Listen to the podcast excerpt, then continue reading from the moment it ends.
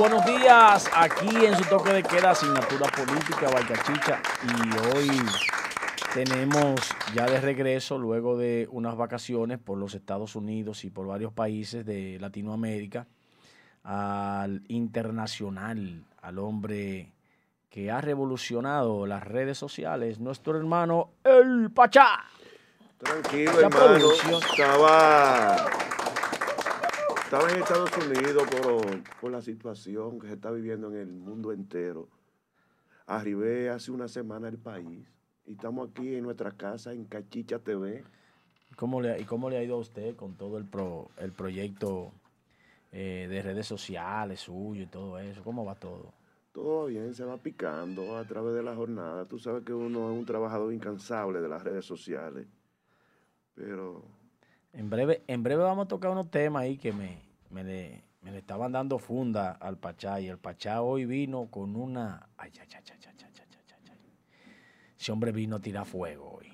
No, me, uno, son amigos míos esos muchachos que estaban ahí acabándome por Facebook, por Instagram, por Twitter, pero son mis amigos. Pero lo que se habló fue real, no fue mentira. Entonces los que quedaron mal fueron ellos. Bueno, pues en breve, después de mi comentario, viene el sur. Sí, vamos, vamos arriba. Señores, entrando en materia, eh, hoy nosotros hemos tomado el programa para hacer una reflexión con relación al inicio del gobierno del Partido Revolucionario Moderno, que asumió el país con muchas expectativas, principalmente la clase media de la República Dominicana que había asumido que con el Partido Revolucionario Moderno sacarían eh, los 16 años consecutivos del Partido de la Liberación Dominicana y de un partido de cual la gente estaba mostrando un disgusto producto del distanciamiento de los líderes políticos del Partido de la Liberación Dominicana con la clase social, llámese clase media, eh, clase media alta, porque ellos acusaban al PLD de estar produciendo eh, recursos para sí mismos y que no le estaba llegando a ellos eh, la riqueza que el PLD estaba distribuyendo, pero en ese momento el presidente Danilo Medina estaba sumergido en, en robustecer los pueblos, los más profundos rincones del país lo anduvo con la visita sorpresa y eso era el plan principal de distribuir la riqueza en todo el país y no que se quedara específicamente en un grupo. Al final la gente también visualizó un entorno del presidente Danilo Medina y lo acusa de que también ese grupo cerró todas las llaves, no permitía que cruzara nada de agua y estaba dañando esa clase social. Al final, el resultado de que el Partido Revolucionario Moderno asume el país con una popularidad, se puede decir respetable, más del 50%, eh, un 52% exactamente, y ganar en una primera vuelta que no lo había logrado pasar del 50% en ningún momento, ni siquiera cuando Hipólito Mejía logró ser presidente en el año 2000-2004. Entonces, en esas expectativas, el PRM ha asumido el país bajo una situación de pandemia muy difícil, eh, también en una, en una crisis económica, producto, hay gente que me critica que yo digo eso, pero que la crisis económica del país vitalmente es que está paralizado, o sea, no están trabajando las empresas a un 100%, han quebrado muchísimos negocios, no hay dinero ni eh, para para pagar porque nadie está produciendo para comprar. Por tal razón, está estancada la, política económica de la República Dominicana, está estancada. Y al estar estancada, el PRM asume con una política económica que está comenzando a gatear. Se está arrastrando por el piso por la razón de que la mayoría de las empresas que tienen un día a día, el caso de los restaurantes, el caso de las barberías, el caso de las saloneras, el caso de los trabajadores informales que corresponden al 85% de las empresas en la República Dominicana, que son las pequeñas y medianas empresas, porque los grandes emporios solamente asumen a un 3% y las empresas ya eh, grandes eh, tienen el otro 12%, que completan un 15 versus un 85 del, del comercio eh, entre formal e informal de los pequeños y medianos empresarios. Y ese está detenido prácticamente más de un 60%, un 55%. Por tal razón, ni se está pagando impuestos porque han dado facilidades para, para, retrasarse, ni se está vendiendo tampoco, ni hay divisas en las calles, no hay, no hay recursos casi en las calles. La gente está en su gran mayoría eh, resguardada en su casa y una gran cantidad viviendo de la ayuda del gobierno, de un gobierno que al mismo tiempo no está recibiendo los impuestos y los recursos que le pueden permitir continuar dando las ayudas una situación un poco difícil, además de este virus que es contagioso, que muy fácil eh, se le se pasa de persona a persona por la, la situación de que por ojo, nariz y boca, cualquier contacto de tus manos y el ser humano de por sí se estruja los ojos, de por sí se mete los dedos en las narices, de por sí todo lo que se come lo lleva a la boca usando las manos en su gran mayoría, cuando no es una comida sentado en una mesa y cubertería.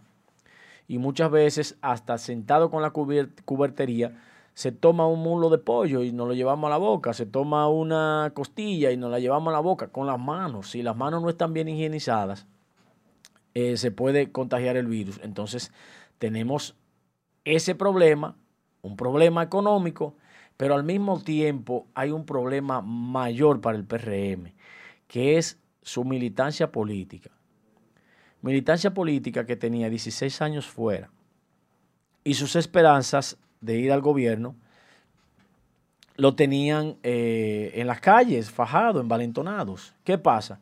Algunas de esas personas tienen trabajo, tienen un empleo quizás eh, no muy bueno, pero están comiendo desempleo. Otros eran pequeños empresarios o microempresarios eh, y ya no tienen esa empresa porque obviamente eh, la economía está estancada producto del COVID-19. A tal razón, señores, que Estados Unidos, el 100% de su Producto Interno Bruto está comprometido para el 2021, lo que significa que no tienen un peso propio para desarrollo ni trabajo de esa gran nación, que es una nación superpoderosa. Entonces, imagínese usted si Estados Unidos está de esa manera, ¿cómo está República Dominicana? Volviendo al tema de los PRMistas, entonces los PRMistas están buscando que le den un empleo y están 9 o 11 desesperados por entrar a las instituciones. A 15 días de asumir el gobierno, la espera para ellos ha parecido larga, pero ya están entrando en desesperación. Y Luis Abinader, que no tiene una experiencia de Estado, eh, no tiene una experiencia de este tipo de situaciones donde se le avalancha un partido encima para, para la búsqueda de los cargos, eh, está complicado. Se le ha complicado la situación, inclusive que él mismo ha dicho que algunos nombramientos de familias que han coincidido tres y cuatro de un mismo hogar es eh, producto de situaciones que han pasado, mira, hay que nombrar a fulano y, y, lo pasan y él ha firmado, se han firmado los decretos y él se da cuenta de que era el hijo de Juanita, el hijo de Ramón, cuando eh, él ya escucha el escándalo en, en los medios de comunicación. Y vimos ya en Corazán cómo se aglomeró el Partido Revolucionario Moderno buscando los empleos en Corazán. Pero ya hicieron lo mismo en Villa González, en el Instituto del Tabaco, y amenazan con prenderle fuego al Instituto del Tabaco. Pero en Corazán no pasa como el Instituto de Tabaco. En el Instituto de Tabaco pueden cancelar, parar o hacer cualquier cosa con relación a, a ese tema. Pero en Corazán hay que liquidar al que se cancela. Y hay gente que tiene recursos eh, de 1, 2 y 3 millones de pesos que hay que liquidar a 10 días de ser cancelado por ley. Y como Corazán es semiestatal, o sea que es público-privado, Corazán es demandable y sus cuentas son embargadas. Entonces ese problema de Corazán de cancelar gente para liquidarla, no están los recursos para hacer ese, ese switching, ese cambio.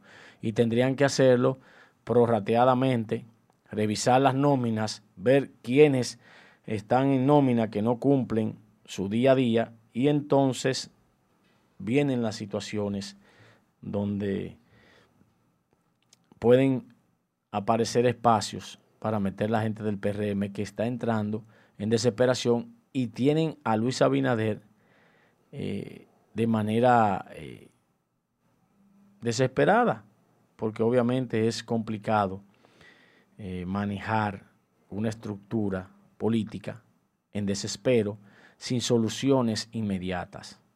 Hay instituciones donde ya han, han comenzado a entrar funcionarios, mucha gente que renunció, los cargos de primacía, que son los cargos de confianza de los directores, eh, pueden ser cancelados sin prestaciones laborales, pueden, si no son de carrera, los que son asistentes, secretarias eh, personales, eh, chofer, personal administrativo de alta gerencia, como el cargo de, de los abogados, que es el consultor jurídico de cada institución, el encargado de compras, el encargado de almacén, que son, de, son, son cargos muy complicados eh, han, tenido la oportunidad de, poder remozar, ir remozando, cambiando por gente del PRM, pero han entrado en desesperación. Esa desesperación que tienen esos eh, compañeros del PRM ya ha llegado a una, un asunto incontenible. Incontenible. Eh, hasta aquí mi comentario, Pachá. Esto está difícil, está difícil, Pachá. Está tan difícil. Dígame usted. Está tan difícil que hay mucha gente que están haciendo cocote creyendo que van para el gobierno. Y es lo que usted dice. Hay personas ahí que tienen 20, 16 años eh, y no han podido conectar con el actual gobierno y hay muchos que se van ahí porque hay muchos que quieren que lo liquiden también. No es como usted dice que, que no, que ayer, ayer, para que usted sepa lo que es estar en una institución del gobierno, ayer fueron más de 300 dirigentes políticos a Corazán, de que a saludar a André Burgo, pero con un Ford de aquí abajo y dejándolo. André Burgo ayer recibió más de 300 currículos en Corazán. ¿De cuánto es la cartera? De empleados que tiene Corazán actualmente? Corazán debe, debe andar por los mil, mil quinientos empleados, más o menos. Quizás pudiera llegar a mil, mil setecientos, mil ochocientos empleados. Eh, ah, pues por eso era que su amigo quería esa plaza. ¿Quién? Su amigo Robinson Díaz. Ah, no, ese es mi hermano. Mi hermano, mi hermano Robinson Díaz. Un gran ser humano. puede ser un gran ser humano, pero un mal político. Bueno es un mal político cuando yo... Ese es su pensamiento. Cuando yo hablé de la primicia, que André Burgo era el candidato para ir a Corazán, ellos me arremetieron a mí, en Facebook, en Twitter, en Instagram, en todos los lados me dieron funda.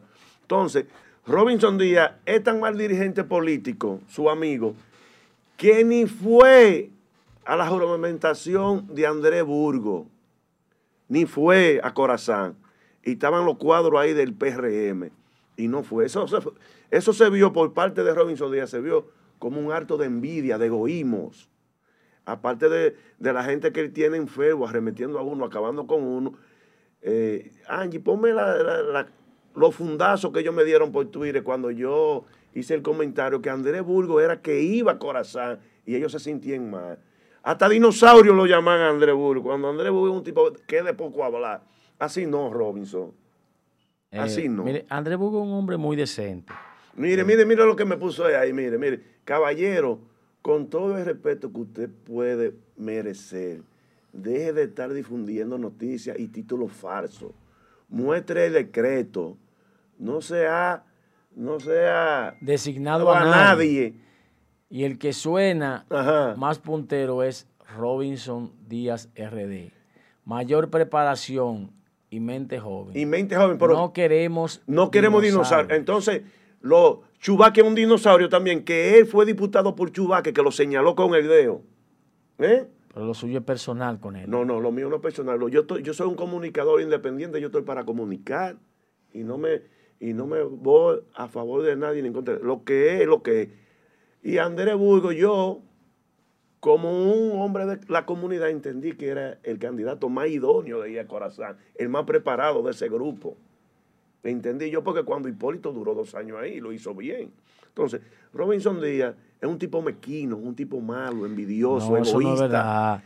que ni fue, ni fue a la, a, la juramentación de Andrés Burgo a Corazán cuando estaba el pleno mayor del PRM de Santiago. Y, y no como usted dice, que estaban buscando trabajo los compañeros del PRM el día de la juramentación. Es falso suyo. Eso es mentira. Y ese grupo, ahí habían una. no, no, fueron a apoyar. Como 5 mil. Fueron como 5 mil. Fueron a apoyar la base del PRM en Santiago. Fue a apoyar la designación de Andrés Burgo a Corazán porque era que la base quería, era porque la base apoyaba, era porque la base votaba. Se hicieron tanta encuesta que Andrés Burgo la ganó toda. Y el que más, el que le, su contrincante que se puso bravo, que le llegó un chin fueron Robinson Díaz cogió como 10 votos y Andrés Burgo sobrepasó la base. Incluso dirigentes de aquí, que usted lo sabe, fueron con una carta donde el presidente que necesitaban a Andrés Burgo y Rosa Santos, esa dama histórica, porque aquí hay que mencionar tres gente que se echaron a Luis Abinader encima cuando arrancó el proyecto de Luis Abinader que hace 10 años, que aquí hay que decirlo, pero ustedes no lo dicen porque no le conviene. ¿A Rosa Santos? No, no, Rosa es mi amiga, hermano. Rosa, no, diga eso, Rosa Santos Aquí hubieron tres gente que se echaron el proyecto de Luis Abinader encima y hay que decirlo. Y ustedes no lo quieren decir. Rosa Santos es mi amiga. Porque ustedes son mezquinos los PLDistas. Rosa Santos, Delcy Díaz y Nelson Marmolejo, porque la verdad hay que decirla. Esas tres gente se echaron el proyecto de Luis Abinader encima. Cuando nadie creía en Luis Abinader. Cuando Luis Abinader no conectaba esas tres gente andaban con ella encima. A pesar de este dirigente también, Marco Joel Rodríguez, también se echó esa candidatura encima. ¿Y dónde está Marco Rodríguez? Está en Corazán como asistente de Andrés Burgo. ¿Fue designado asistente? Fue designado asistente Marco Joel Rodríguez en Corazán, muy merecido, un muchacho Pero trabajador. Cachicha tiene fuerza. Cachicha tiene fuerza, porque también metieron... saca una viceministra de aquí. Sí, y, y hay un cónsul también en los próximos días. Sí, viene un cónsul también. Y también viene también para Corazán, viene otra gente de Cachicha, que va a estar en, el medio ambiente. Un amigo suyo, un amigo suyo. Va para medio ambiente. Para medio ambiente allá en, en Norte con Andrés Cuesto. Oh, pero venga acá, pero eh, usted tiene que dar esa noticia porque entonces eh, aquí han nombrado a todo el que trabaja. ¿Me van a dejar solo? Nada más nos vamos a quedar yo, dama y yo aquí. No lo van a dejar solo porque usted duró 20 años en la teta. Está bueno que usted se cae cuatro años ahí tranquilito. No, pero yo digo es solo en el ¿Eh? programa, no me refiero a cargos. Solo en el programa, no, pues yo vine para acá a apoyarlo a usted, a coger la rienda de Cachicha TV. Entonces, ¿cómo usted vio esa actitud de Robinson Díaz que no fue, siendo un cuadro de los dirigentes principales del PRM en Santiago no fue a darle su respaldo a Andrés Burgo, a Corazón, fue, fue un acto de mequindad, creo yo. Yo creo que Robinson Díaz. Está dolido. Atención, cachicha. Sí, Robinson Díaz es uno de los problemas mayores que va a tener Luis Abinader en su conciencia. En caso de que no le responda. Por ahí le estaban respondiendo y ahí no ha querido nada, mi hermano. Le estaban dando pasaporte, no lo quiso. Era diputado. Le estaban dando interior y policía, no lo quiso. Se empeñó que era corazón. Interior, y policía dónde?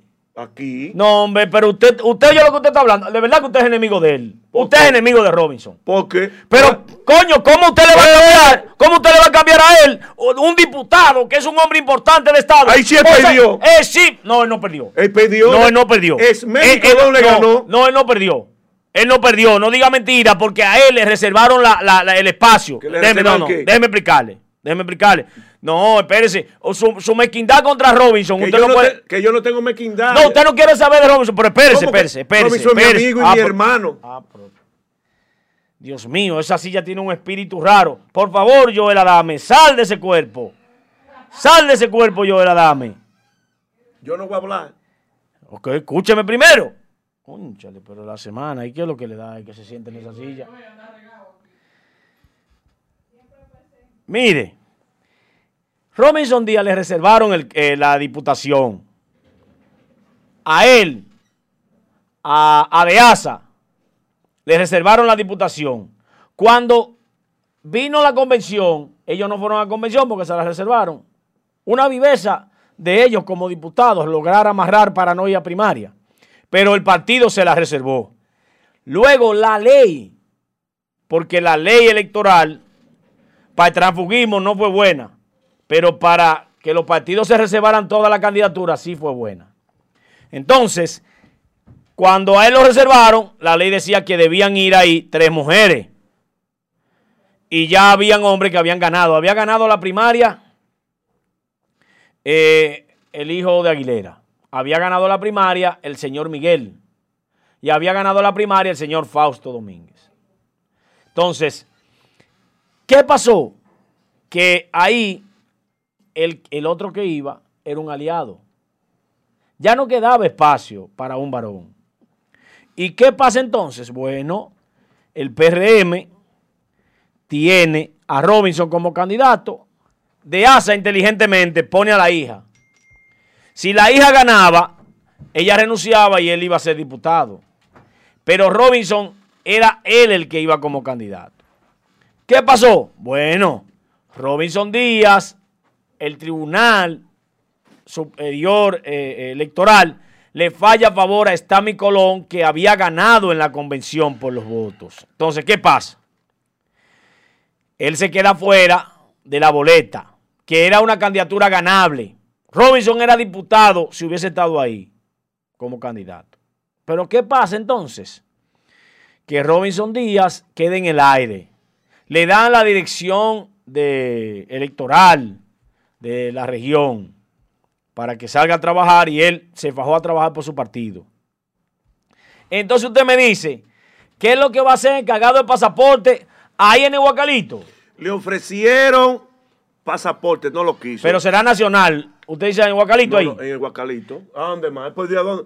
Le ofrecieron. Hermano, pero eso. Le ofrecieron interior y policía. ¿qué es lo Ah, pero es, degra- es degradar no, lo que porque, no, pero que tú lo que quieres es trabajar por tu partido y por tu país. Pero que interior policial, ¿qué significa es viceministro de interior policial? O sea, le iban a nombrar de- de- ahí por encima de Chu. Ahí duró un amigo suyo cuatro años trabajando y no y trabajó el licenciado Giovanni Tejada, como- que no se merecía eso, porque con, con la vaina que se No, echó Giovanni. Tejada, Oigan lo que está diciendo, este- lo que está diciendo, pero Giovanni perdió. Giovanni fue a la, a la, a la, a la, a la elecciones como diputado y Giovanni perdió. Como perdió para premio de consolación, le dieron el, mini- el viceministro de Interior y Policía. Pero premio, de, premio de consolación, no, coño, que es un trabajador incansable en el PRD. Por eso se retiró. pero que él perdió. O sea, él había perdido. Pero no es- Lamentablemente. y, y con esa vaina que se echó votando ahí Polito Mejía del PRD siendo fiscal, ¿tú te crees que.? Y como lo maltrató Miguel Vargas, ese delincuente. ¿eh? Es que usted- ese bandido. Usted anda, usted anda buscando problemas. ¿eh? Usted llegó a Buscando Unidos a problemas, no, pelear. que usted tiene que hablar las cosas como son. Es igual que lo que está pasando en el PRD. Entonces usted entiende que Robinson Díaz lo que tiene que ser es un simple encargado de pasaporte. Yo no, es de Santiago. El presidente que lo ha que, Es que eso no- no, es que de su- verdad- Y su padre político Miren, es Chubaque. yo creo que sería un abuso, Pero Paliza es que lo está protegiendo. Ahí Paliza fue que hay más revuelo. pero que le den un cargo, un cargo de que él como Ah, diputado. pues está bien, le van a dar la Cancillería, eso sí. Eso no, está bien. canciller no, es que tampoco es eso. O sea, yo no estoy diciendo que usted le dé un eh, ministro o que usted le dé un cargo grande que tenga que ver por encima de lo que es un diputado. Ahora, un diputado es un poder. Ahora, el encargado del pasaporte es un, es un, un encargado. un- es un, cargo de casi quinta categoría en el Estado. ¿Usted sabe Pero cómo es está el Estado? Mire, mire, mire. Primero va el presidente. Ujú. Los segundos son los ministros. Los terceros son los directores. Eh, los cuartos son, el cuarto establishment en el, en el orden del Estado son los viceministros, los viceministros. Luego vienen los subdirectores. Entonces, ustedes después de eso, ¿saben qué viene? Los encargados. Los encargados departamentales son la sexta línea de mando de un gobierno. Entonces, usted lo está mandando para allá. Pacha, usted es enemigo de Robinson y Robinson merece que se le reconozca porque Robinson es una víctima de, lo que es la política. yo, eh, es cierto, eh, ahí lo voy a yo apoyar a usted. Es una víctima de lo que es la política, de lo que está pasando en el PRM. Voy a hacer este comentario y si usted está de acuerdo conmigo, usted me dice sí, si no, no. Pero déjeme hacer. Lo que está pasando actualmente en el PRM es una cacería de brujas con dirigentes que tienen 10 años al lado del proyecto de Luis Abinader y no se han tomado en cuenta. Entonces, los que llegaron ayer al proyecto de Luis, como muchas sabandijas que están ahí, que estaban en el PRD y olieron el poder, y un mes antes de las elecciones se pasaron al PRM, se juramentaron y todo, que ya tienen cargo por encima de esos dirigentes que tienen 10 años ahí. Mire, ahí no se ha tomado en cuenta a Nelson Abreu, ¿eh? que tiene 10 años al lado de Luis Abinader, Ahí no se ha tomado en cuenta a Delcy Díaz que se echó esa se echó una vaina encima en Santiago. Regidora. Sí, pero no se ha tomado en cuenta para un cargo. De, Díaz es profesora y, de ser profesora y ser regidora no choca con el magisterio y a Delcy Díaz le pueden dar algo en el magisterio. ¿Usted no cree? Nelson Abreu que ha sido un luchador. Dos, cargos.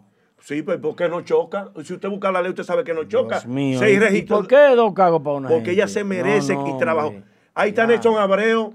Ella es amiga mía, ella. Y Nelson Abreu, que tiene 10 años ahí luchando. Ese sí, porque ese no es regidor. Ese, eh, ese, luchó ahí, no se ha tomado en cuenta Nelson Abreu. Ahí está Amaril Ibaré, que tampoco la ha tomado en cuenta. Porque son del grupo de Hipólito, no han tomado a Amaril Ibaré en cuenta cuando trabajó. Coño, Amaril ¿Eh? Ibaré es buena, esa mujer es ¿Eh? buena. Una mujer excelente, incansable, trabajadora, que es una líder, Amaril Ibaré. Pero dígame, Federico Reynoso que dormía en la casa del papá de Luis Abinader, Federico Reynoso, secretario general. Todavía no, se ha tomado en cuenta. No se ha tomado en cuenta. No, lo han dejado afuera, pero no se han tomado en cuenta. Que son los cuadros principales de Santiago. Y, no y los que llegaron ayer como amigos suyos del PRD, ya están. Hay uno que está en el IDECO, otro está en la gobernación asistente de Doña Rosa Santos. Eso es un puentecito. Otro está en obra pública, otro está en, pasaporte que llegó allá y el otro está en migración, que son amigos suyos. Entonces, ese que te pasaporte, usted dice que ese cargo era que le tocaba a Robinson. A Robinson. Diablo, usted es un abusador, hermano. Abusador. abusador, usted es un abusador, hermano. Abusadores son los dirigentes del PRM que no han tomado a esa gente en cuenta, como han hecho Abreu, que ha sido un luchador incansable, que ha dejado sus posiciones, que cuando estaba aspirando a regidor le dijeron, deje eso, que a fulano que hay que apoyar y hizo así. ¿Y usted, que se, ¿y usted que se cambió para el PRM, qué le han dado? Yo, yo nunca he sido del PRM. ¿Usted se cambió ahora? No, yo nunca he sido del PRM.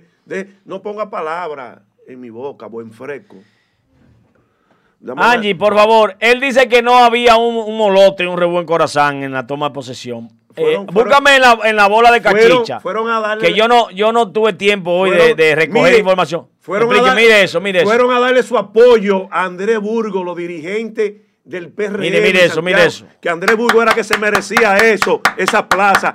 Bien merecida para Andrés Burgo, un hombre serio, leal, un buen gerente, un hombre que no va a ir a buscar chelito ni prebenda ahí, ni, ni a nombrar gente que no se puedan nombrar. Quien se ganó su trabajo ahí al lado de Andrés Burgo, para allá va, igual como mi hermano y amigo Marco Joel Rodríguez, que está allá como asistente. Vamos a dar un aplauso a Marco Joel Rodríguez, ese es nuestro amigo. Buenos días, Fernando Padilla, ¿cómo está usted? Buen día, ¿cómo le va? Llegó uno de los ¿También? Todo bien, ¿cómo se siente? Lo estoy escuchando a ustedes. Llegó uno de los No, mire, este hombre llegó aquí a acabar y a suapiar el piso con Robinson Díaz. No, no, no, no. A darle información que se deben, a acabar. No, ellos fueron los que acaban conmigo. Usted vio los tweets que ellos me pusieron. No, pero, pero él escribió a usted con mucha deferencia. Yo vi, él, él, le contestó a usted con mucha deferencia. Y la otra que, que no pusieron, que me dijeron de todo y otra y otra. Él, Robinson le escribió con mucha deferencia, con mucho respeto a usted. Pero, él, Robinson es un caballero, es un hombre decente. Robinson, Robinson merece que sea tomado en cuenta. Es una víctima del Estado ahora mismo, Robinson Díaz. Tienen que tomarlo. Y los otros no son víctimas, ni Federico Reynoso, ni Delcy Díaz, ni Nelson Abreu. No, son víctimas. No, mire qué pasa. Nelson Abreu fue a una. Arréglalo, Solano. Eh, Robinson, eh, eh, Nelson Abreu fue a una convención interna, ganó su regiduría. No, no fue como. No, fue no ¿a quién? Como regidor, él perdió. Él perdió. Él perdió su regiduría. Y él, él perdió su regiduría.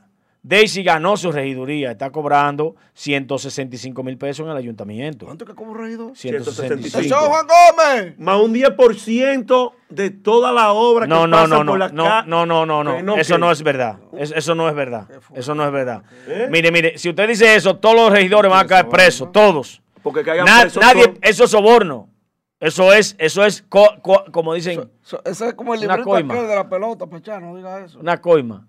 Eso es como el librito aquí de la pelota con este escrito. Eh, eso, no, eso no es verdad. Eh, Pero no le dan el 10% a mucha gente, las instituciones públicas. Los mismos empresarios, cuando le dan una obra, para ver si consiguen otra, siempre llevan un, llevan el, un dulce. Pero realmente eso no está establecido. ¿De dónde? ¿De, dulcería para allá abajo, de, de, Bonao? Usted sabe, él sabe cómo es. No, yo no. ¿Cómo, ¿Cómo, yo sé? Yo he sido algún día funcionario. Él sabe cómo es. ¿Eh? Yo no he sido funcionario nunca. Eh, eh, ni, he estado tan cerca de un funcionario. Usted se ha estado cerca. Usted ha dado el 10%. Usted, usted, usted, un vivo. Usted ha dado el 10% para que le den anuncio. Yo no. deje, deje, eso de los anuncios. Que hay, mucho, que hay muchos amigos. Bravo. Que están bravos por un comentario que se hizo aquí de Fompe y están enemigos de uno. Esos amigos míos que pasaron 16 años cobrando ahí los anuncios no se pongan bravos conmigo, que fue que el listado me lo mandan y yo tenía que decirlo. y usted, y usted haciéndole coro a Fernando Pachay, nunca le dio un, un, chele de eso. La amiga suya. Bueno, no, no, la puso difícil. Por favor, Entre con su tema, Fernando Padilla. Ah, ok, me avisa. Mira. Mientras tanto, vamos, vamos a darle a esto, Angie. Déjeme mandarle esta imagen, a lo que usted me descarga los videitos, para que la gente vea cómo que está Santiago. ¿Me escucho bien ahí? Está muy bajito este micrófono, Lucas. Está bien ahí, no se puede mover mucho. Miren, yo que ando día a día por las calles de Santiago. Atención, cachicha. Etiquétamele este pedacito a Abel Martínez Durán, al superalcalde, que algún día, si David Collado no se le mete en el medio, será presidente. Pero como David ya tiene carril de adentro, está difícil. Y con el deterioro del PLD, está más difícil. Y si se va para la fuerza, peor. Mire, venga, alcalde. Vamos a poner control en las calles del centro de la ciudad. No le voy a hablar de los barrios, porque eso es susatísimo. Vamos a poner control. Así como los regidores, los flamantes eh, ediles municipales aprobaron una resolución en las carreras donde no se va a permitir el parqueo a ninguna hora, algo malo, vengo con eso en breve. Eso tiene sus consecuencias, ¿eh? Eso tiene sus consecuencias, vengo con eso en breve. Pero si en el centro de la ciudad tenemos que poner orden. No se puede vivir como chivos sin ley. No hay forma que estos benditos carros de conchos que todas las administraciones municipales pasadas a la suya, que la suya no se ha aprobado una franja, y me consta, una, una nueva, ese negocito de los regidores de aprobar franjas de concho, en esta, en los cuatro años pasados no se pudo, y en lo que va de esta gestión tampoco. Mira esa imagen de ese carro de concho, que usted va como que ellos se paran. Mire, vea. ¿A cuántos de ustedes no le ha pasado eso? Usted ha tenido que detenerse para que ellos dos se cambien los menús. Muchísimas veces. Muchísimas veces. Eso está bien, son padres de familia. ¡Ay, yo que soy tío de familia! ¡Ey, ey, bájame la voz! Pero yo soy tío de familia. Son vagabundos, charlatanes sin vergüenza. Hagan esa vaina. Son padres de familia, eso es cambiando de dinero que están para devolver. Y yo, ellos saben si yo voy rápido. Vea qué película viene usted a traer. Vea qué película. Pero escúchame. A donde hay temas más importantes. Eso no, señor, porque usted, porque usted tiene franja. Por eso usted lo dice. Usted ha sido los beneficiados tenía de Gilberto Cerulle. Tenía dos franjas cuando Gilberto, pero la vendía. Claro, para ese maldito negocio. Y por eso Eh. hoy, la 27 de febrero, está vuelto un caos. Así no. La estrella Sadalá está vuelto un caos. Así no. Acá, claro que sí. Estoy cambiando el dinero que están, hermano. Ah, pero cambiando ¿qué? el dinero para pero no se devolver. ahí adelante y el para otro devolver- detrás y cambiar dinero. Para devolverle al pasajero Pero que se va a escúchame, no podía hacerlo como va. ¿Por qué? Entonces usted está propiciando desorden. Pero usted está propiciando desorden. Eso es un momento. Pero usted es un vagabundo charlatán igual que ellos. Fernando, por favor. Pero dame una pela, bájese. papá, ve. Bájese, Fernando. Aquí ¿Cómo usted me va a decir a mí que esa vaina está bien hecha? Eso está bien porque hay cambiando. Eso es dos minutos. Pero a mí qué me importa que cambien el maldito dinero. ¿Qué me importa a mí esa vaina que se para bien? Fernando, pero por Dios, cálmese. Usted, usted se bebió la pastilla. Oye, Yo voy a darme, sal de ese cuerpo. No, no, que pastillas. Eso es que lo que está mal, está mal. Es que lo que está mal, está mal. Entonces, habla la bendita doble moral. Esos mismos choferes son los que dicen, esto es gobierno, esto. Coño, pero usted también hace la vaina mal. Usted también hace la vaina mal. Yo fui chofer de coche, yo nunca hice esa vaina. Nunca hice eso. Y yo tenía que durar hasta las once y media de la noche para poder cuadrar, porque yo era de, de lo que andaba mejorcito en la calle. Por eso que usted. Eso hacer por abanico y vaina, esa vaina no era conmigo. a- Y el que me rayaba mi carro, cuando yo conché en la F, que duré como un mes en la F, hubo uno que me rayó mi carro y le di dos batazos. Ah, pues usted está violento. ¿Y qué? Dos batazos le di. Ah, Y le rompió el retrovisor. Por usted es un hombre que llama a la paz en su programa. No, yo nunca he llamado a la paz. Porque yo sé lo que digo que al delincuente hay que matarlo y breve voy a decir por qué. Ay, por este está agresivo, este niño. Y hoy es viernes. Dios mío. Ah, que me- atención, atención. ¿Cuándo que van a empezar a dar los anuncios? Me quitan los anuncios. Oye, No, no, no van a dar los anuncios. esta gente. Bueno. Entonces, miren, Abel Martínez, ponga orden. Se lo van a pedir de favor. Ponga orden en Santiago. Así como usted está poniendo orden en todos lados. Agarra los carros de concho, porque aquí mi amigo y hermano, mi amigo mío, mío personal, Juan Marte, sabe lo que estoy diciendo. Que no se le puede hacer un paro ni tratar de organizar la ruta, porque de una vez se pone, se para de patas. ¿eh? Y es mío, el Juan Marte mío, mío, mío. El primero que le dio aquí casi a Juan Marte en Santiago fui yo cuando llegó aquí. Él lo sabe, por eso me quiere y me adora. Pero yo debo decir la vaina como son. no camina. No hay forma. Mire, usted coge desde la Junta Central, cuando usted sale del atajo, que usted viene por la Antonio Guzmán, que entraba por lo nuevo, toma y sale a la 27. Desde ahí, En la bomba de la servita de ahí. oiga, desde ahí para usted llegar a la bomba, a la famosa bomba del mono, mire, eso es un caos. Usted dura media hora. Media hora porque los carros de la CJ27 y la bendita banderita se parquean. dos- Usted que es eso, que una banderita se para mitad, mitad con un pasajero. Pero mitad, mitad, no es que no, no, no, no. Ellos se paran mitad, mitad. Y no banderita. Y no hay parada, ellos se paran donde Y quieran. lo grande del caso de esa ¿Eh? banderita, que, Y que que tienen da. un sindicato que, que le está cobrando ahí los 20 pesos diarios, tienen un grupo de tigres con combate, y colín y palo y de todo. Claro. Va a ser algún chofer le dice algo, a algún, a, a- a algún conductor privado. Mire, ahí, De una ahí, ahí estoy con usted. En la esquina del cementerio, ahí tienen que revisar. Ah. ¿Cómo que le llaman? Hay, hay- hay que, hay que parar la El control. El control de ahí hay que revisarlo. Pero, Porque tiene un grupo de delincuentes ahí. Pero que ahí, que le voy a decir, mire, ahí mismo usted dice ahí. Sí. 27 de febrero, esquina 30 de marzo. sí. Usted sabe lo Ahí que se hace. Usted sabe lo con que la usted banderita. ve. Una bendita guagua banderita parada a la derecha. Un bendito carro de la CJ con tres matras en el del medio. Para doblar a la izquierda. O sea, no es donde les toca. No, no, no. Parado en el medio porque ya la línea de ellos está llena. Ellos se paran en el medio de la banderita. Entonces, el semáforo verde y el que viene detrás tiene que esperar que de la banderita tome el pasajero o que de la CJ avance a la, a la 30 de marzo. Eso es ley. No es orden. Y hay muchos que se van en vía contraria por la callecita de la Junta para robarse ese Para robarse. Ahí te debe haber un AME ahí. Entonces, usted, vea cómo usted me va ¿Quién es jefe de AME ahora? Pero ve cómo usted me va dando la No, no, razón. en algunas cosas le estoy dando son la razón. unos- Por eso los choferes son padres de familia. Son ¿Y usted una qué? tontería pequeña. ¿Y usted qué? ¿Y usted qué? No, ya yo soy un abuelo feliz. Ah, eh, ellos son padres de familia, entonces yo soy tío de familia. Porque yo no me ando buscando la comida igual que ellos, día a día. Yo me ando buscando la comida igualito que ellos. Igualito que esos señores que salen a buscarse moro, yo me lo usted- saco a Y buscar. usted se la busca como por 10 sitios. No, Está cargado de dinero. no, no, no diga eso. Va, pa- va ahora No pa- va en grande ahora para, para la Procuraduría. Después de esa enfermedad. Para la Procuraduría. ¿Quién va para la Procuraduría? Va para allá, ¿eh? Ah, ¿qué? Fernando. Yo, yo, Sí. estoy- ¿Usted yo soy sabe miembro del? Poder, yo soy miembro del Poder Judicial. Está sonando. Él es miembro del Poder Yo Judicial. soy miembro del Poder Judicial. Y va a comer con grasa. Porque le van a dejar una cartera buena. Ay. Te habla mucho. Me dijo un amigo, le voy a soltar eso. a Te habla mucho. Mira, póngame. Ahora se allí, ¿verdad? Deme ese, por favor. Mire que esto, para que General de Santiago, usted que vive de Lambón de General, deme audio. No, no, no. Lambón, no. audio. Que el general de Santiago, el general de IPRE, es el mejor general. Que que trabaje todo eso. Mire esto, para que, para que él vea. Deme audio ahí, por favor.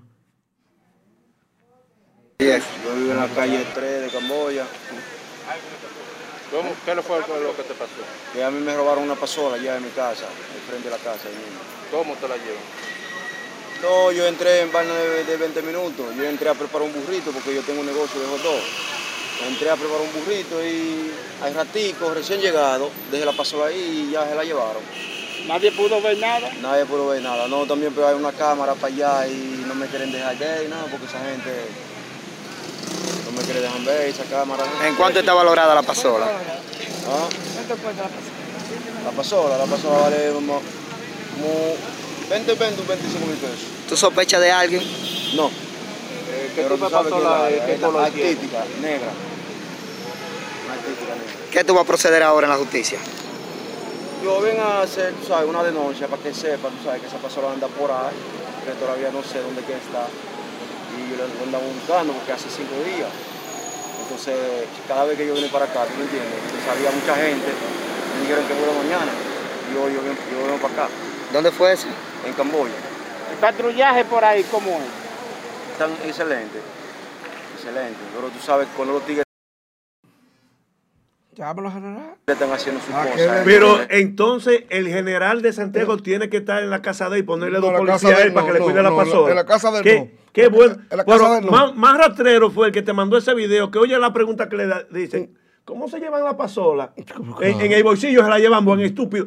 Estos reporteros gráficos. No, no, no, no, Eh, no, no, respétame, no, no, no. estos no, reporteros no, gráficos, coge chele, la boca. pica cácara. no, la boca para hablar de los reporteros míos. Porque son mucha, mis- no, no, tengo mucha cuenta. son mis amigos. No, no, no. Ese es rapidito, suyos. yo No sé son que- grabó ¿Eh? eso, es rapidito, yo sé. Sí, sí. Pica más que el sol de la una. Tenga pero- mucha, tenga mucha cuenta. Ese es su trabajo. Oiga, que cómo se llevan la pasola. Eso no se la llevan. hermano, y Entonces, el general, el general Dipré y el coronel Badía tiene que ponerle dos policías a cada casa. Son dos rastreros, el coronel Badí y general también. Tú, rastrero eres tú, enjuágate la boca para hablar de esas dos gente, ¿Cómo me están muchachos. hablando? Dos gente que están haciendo un trabajo excelente.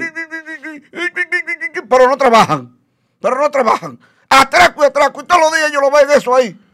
Y vienen de vagamundo, los dos están diciendo que, que Santiago está controlado. Y yo aquí he mostrado, y yo aquí he mostrado cuántos videos. ¿eh? A, que no, a que no le ha caído atrás a cojo roba batería. A que no le ha caído atrás a cojo roba batería. No. Y eso sí se mira aquí. Yo lo puse por aquí, lo puse por todos lados. Dígame del atraco de la gente de, de la familia Crescenza. Dígame. Yo ¿Qué no- pasó? ¿Cuántos presos hay? No, ¿Cuántos detenidos hay? usted me dijo que le diga o usted va a seguir voceando. Ya devolvieron la cadena porque los que estaban ahí estaban combinados en ese atraco, papá. Está bien. Lo que pasa es que se quedó ahí un asunto familiar y ya devolvieron la cadena. ¿Eh? Y el tipo le dio dos palos. No, no, yo no voy a hablar de eso. Yo, Le- le palos hablar- al tipo. Que hablen ellos. Pero si le dio dos palos al tipo. Y al otro video, ¿está por ahí? Hágame el favor. Para que, para que él siga convencido de lo que yo le digo. Dele. ¿Tu nombre, niña? Eh, Julia Mercedes Alba, ¿De dónde, Julia? de la Barranquita. Explícame la situación, mi amor. Adiós, yo estaba frente de mi casa con el esposo mío, el, hermano de él vino, estaba haciendo unos malos comentarios de la hermana mía, que la hermana mía estaba haciendo sexo, que nada más era callar. Entonces yo le contesté que él se podía hallar un problema por eso. Él me, dijo que haga lo que yo quiera y me lanzó una trompa en la boca, me rompió la boca, después me lanzó otra en, en la 100. Cuando me dio la trompa en la 100, yo me caí y me di ahí en, en, en muslo Y después me estaba amenazando con un palo que me quería dar. El papá mío dijo que para quién era ese palo y él dijo que era para mí. ¿Quién es el nombre de él? ¿Cómo es? Y de Alfonso Grullón. ¿Tú temes de que te haga algo? ¿Eh? ¿Temes de que él te haga algo? Sí, temo porque él me amenazó que me iba a matar. Que al marido mío que me quitara que me iba a matar ese día. ¿Te acecha? Él me manda mandado que me quería dar 12 mil pesos para que yo dejara este caso así. Yo le dije que no. Pero cuando tú pusiste la denuncia y volviste allá, fuiste agredida, te rompió el celular él de nuevo, me Sí, dijiste. me rompió el celular eh, cuando él supo que yo le puse la denuncia en la fiscalía. Me rompió el celular porque yo tenía pruebas de la foto y de la grabación. Me rompió el celular y me lo botó. Yo no sé qué hizo con el teléfono. Entonces, eso, eso es lo que está pasando en Santiago. Usted- yo traigo las cosas. También aquí, tú lo que quieres, pasa. tú quieres echarle la culpa de esa situación en general, cuando hay Mario de ella que la está maltratando. No, pero. A general que- también. Para que la gente. Buen vea, payaso. Para Miren- que, miren pero, una ¿y cosa, la orden usted- de arresto? usted- ¿Dónde está? ¿Por qué no se usted- ha usted viene ejecutado? agresivo. Señores, Porque hay vamos- que darle 500 pesos a los policías digo, para combustible. eso es un abuso. ¿Sí o no? Mira, a Jaycee Contreras, buenos días desde Ámsterdam. Saludo, hermano. También tenemos a Frankie Espinal, buenos días. Eh, está aquí también eh, Fausto Martínez, buenos días a todos, en especial para el fiscal de Santiago, Joel Adame. Fausto Martínez está promoviendo a Joel como fiscal. Eh, felicita el comentario, calmado, como se debe hacer.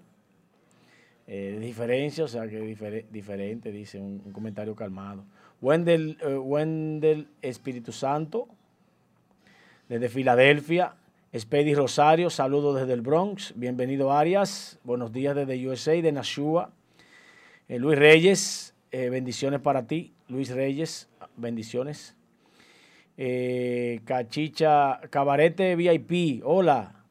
Y Joel, Joel está hoy en una audiencia, una audiencia física, que es virtual, pero a él le tocó física hoy. Algunas audiencias son presenciales y él tenía que estar a las 9 en la audiencia, por tal razón debía estar a las 8 en el, en el Palacio de Justicia y está cumpliendo eh, trabajos de su oficina legal. Tempranito a las seis y media de la mañana me llamó para decirme que iba a venir un poquito, pero no, no le iba a dar tiempo. El señor eh, dice, ese señor Racabaca, defendiendo lo incorrecto. Esa vaina. Ese a ti, Pachá. Cabarete VIP. Ahí están llenando los carros. Y ese loco, Pachá, te están dando golpes Lo que aquí. pasa es que él, él Kevin como sabe del negocio, y va donde Mario Cruz allá a cogerle su cosita, la CJ, por eso lo defiende. No, mu- mucha violencia, eh, Pachá, bájale la violencia, no, que la gente no quiere eso, tiene que ser sosegado. Usted viene de Nueva York a- a- a acelerado, así no, Pachá, así no. Los carros son tres personas y lo ponen full. Eh, ese cabarete VIP. Doble A, qué rico. Aleida Corripio, yo pago doble pasaje para que no se le pegue la gente. Ramón Ignacio dice, oiga, que pone regla en el país. Eh, ¿A qué hora llega Joel? Joel hoy no viene, estará mañana, el lunes aquí, si Dios quiere. Eh, por eso no está aquí. Yo sé que Joel es una gente que ustedes quieren mucho, igual que nosotros, y nosotros nos sentimos sin Joel aquí. Aquí se le está tratando de montar el espíritu al Pachá, pero Pachá, ese espíritu de Joel es demasiado intenso, no deje que se te monte. Desde eh, eh, Ant- Anthony Davis, saludo desde Springfield, Massachusetts. Y Francia de Jesús, saludo desde Filadelfia. Saludo para nuestros redentes, bendiciones, amor, paz y bien. Vámonos a Facebook para, para completar eh, el grupo de, la- de los saludos, que es costumbre de nuestro hermano Joel Adames.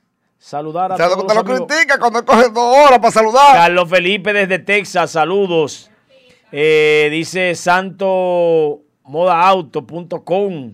Buenos días a usted, hermano. Joel Adames, saludos. Cri- Cristian Gui, saludos. Eh, Puro Cornelio, Cornelio Martínez. El pueblo votó contra la corrupción y la impunidad. No puede haber borrón y cuenta nueva. Estamos de acuerdo de que no haya borrón y cuenta nueva. Francisco Contreras Díaz desde Puerto Rico. Saludos para todos nuestros redentes, nuestros hermanos que están, que son la materia prima, los dueños de este programa, los dueños de esta transmisión. Fernando Padilla, dígame entonces, termine de completar el lío eso que usted tiene ahí. ¿Qué No, más tiene? mire, A mi amigo Pacha, le mando un videito ahí. Para como es amigo de general de aquí, y me imagino que el amigo de general, eh, como el general de aquí todavía está enllavado, con el nuevo porque no lo han quitado. Eso quiere decir, como él pasó un tiempo aquí, él pasó un tiempo aquí en Santiago, el general nuevo, ¿usted sabía? Sí. Es querido aquí en Santiago y no sabía, ¿no? Estos lambones que van a lamber allá a- a- al Comando Cibao Central, yo nunca he ido ahí. ¿Cómo que se llama el nuevo? ¿Cómo que se llama el jefe de Que policía? el Sánchez era de aquí, trabajó aquí en, Trabajó Di- en aquí, el Dicarán. en- en Dicán era. Sí, trabajó en el Dicán cuando estaba también Dipré, cuando Dipré era Sabe, general. Estaba en robo y en no era. Claro, y Polanco también. Por eso, por eso que lo dejó Dispre ahí. ¿Qué pasa?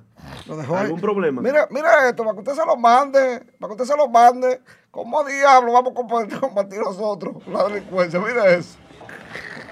Eso me da vergüenza. a. Señora, pero miren eso, miren eso. A eso, a esos policías lo que hay que meterle 30 días cada Mira uno. eso. Porque la, eh, eh, ¡De la batería que no sirve!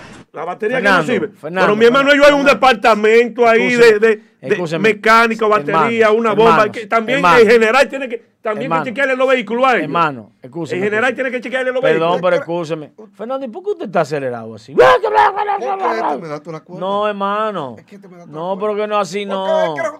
Váyase suave.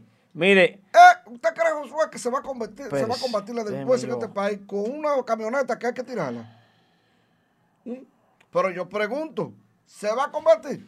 Cuando los delincuentes andan en jipeta casi del año. aló. O unos motores seteados que parece que los meten en el diablo eso comandante más que no Cepeda.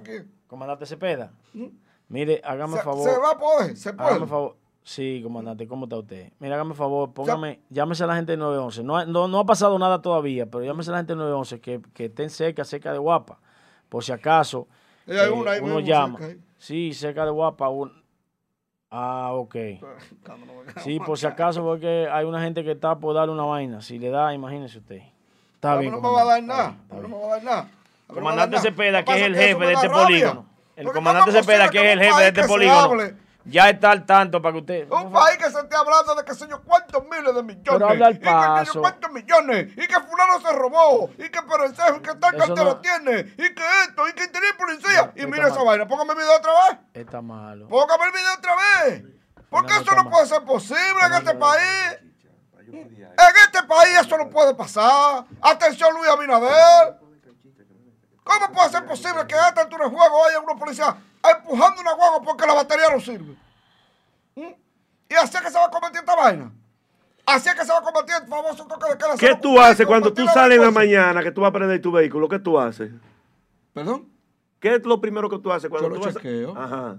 Yo lo chequeo. ¿Y, qué tú levantas para chequear? El monete. Esos charlatanes quieren que le hagan esto. ¿Tú sabes desde qué año son esas guaguas que que le dieron? para eso, hermanito. ¿Tú sabes qué años son esas guaguas que le dieron? Mantenimiento. ¿Tú sabes cuántos años tienen esas guaguas de servicio en la policía?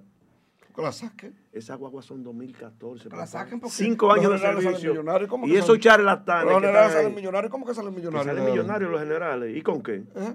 ¿Con qué? Usted sabe. ¿Pero Buscamos un general, un, ex- un director pobre. Búscamelo. Por y y Pero búscame un director pobre. Búscame uno.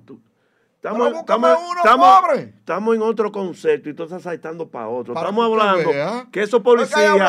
Eh, eh, eh, ese video se lo voy a mandar yo al coronel Badía, el Pero vocero histórico gasolina de la adentro. policía y al general Dipren. ¿Eso fue aquí o a dónde? ¿Fue Claro, aquí? ¿Fue en San- fue Santiago. Eso hay que meterle 30 Fue en días, esos cuatro charlatanes. Eso fue en Santiago. 30 ¿Cómo días. ¿Por qué? barrio? Pero fue en ¿Por- Santiago. ¿Por qué? ¿Por qué? Porque usted ¿Por tiene qué? que revisar su vehículo para ¿Cómo usted. yo voy a Sus revisar herramientas para de trabajo usted tiene que revisar.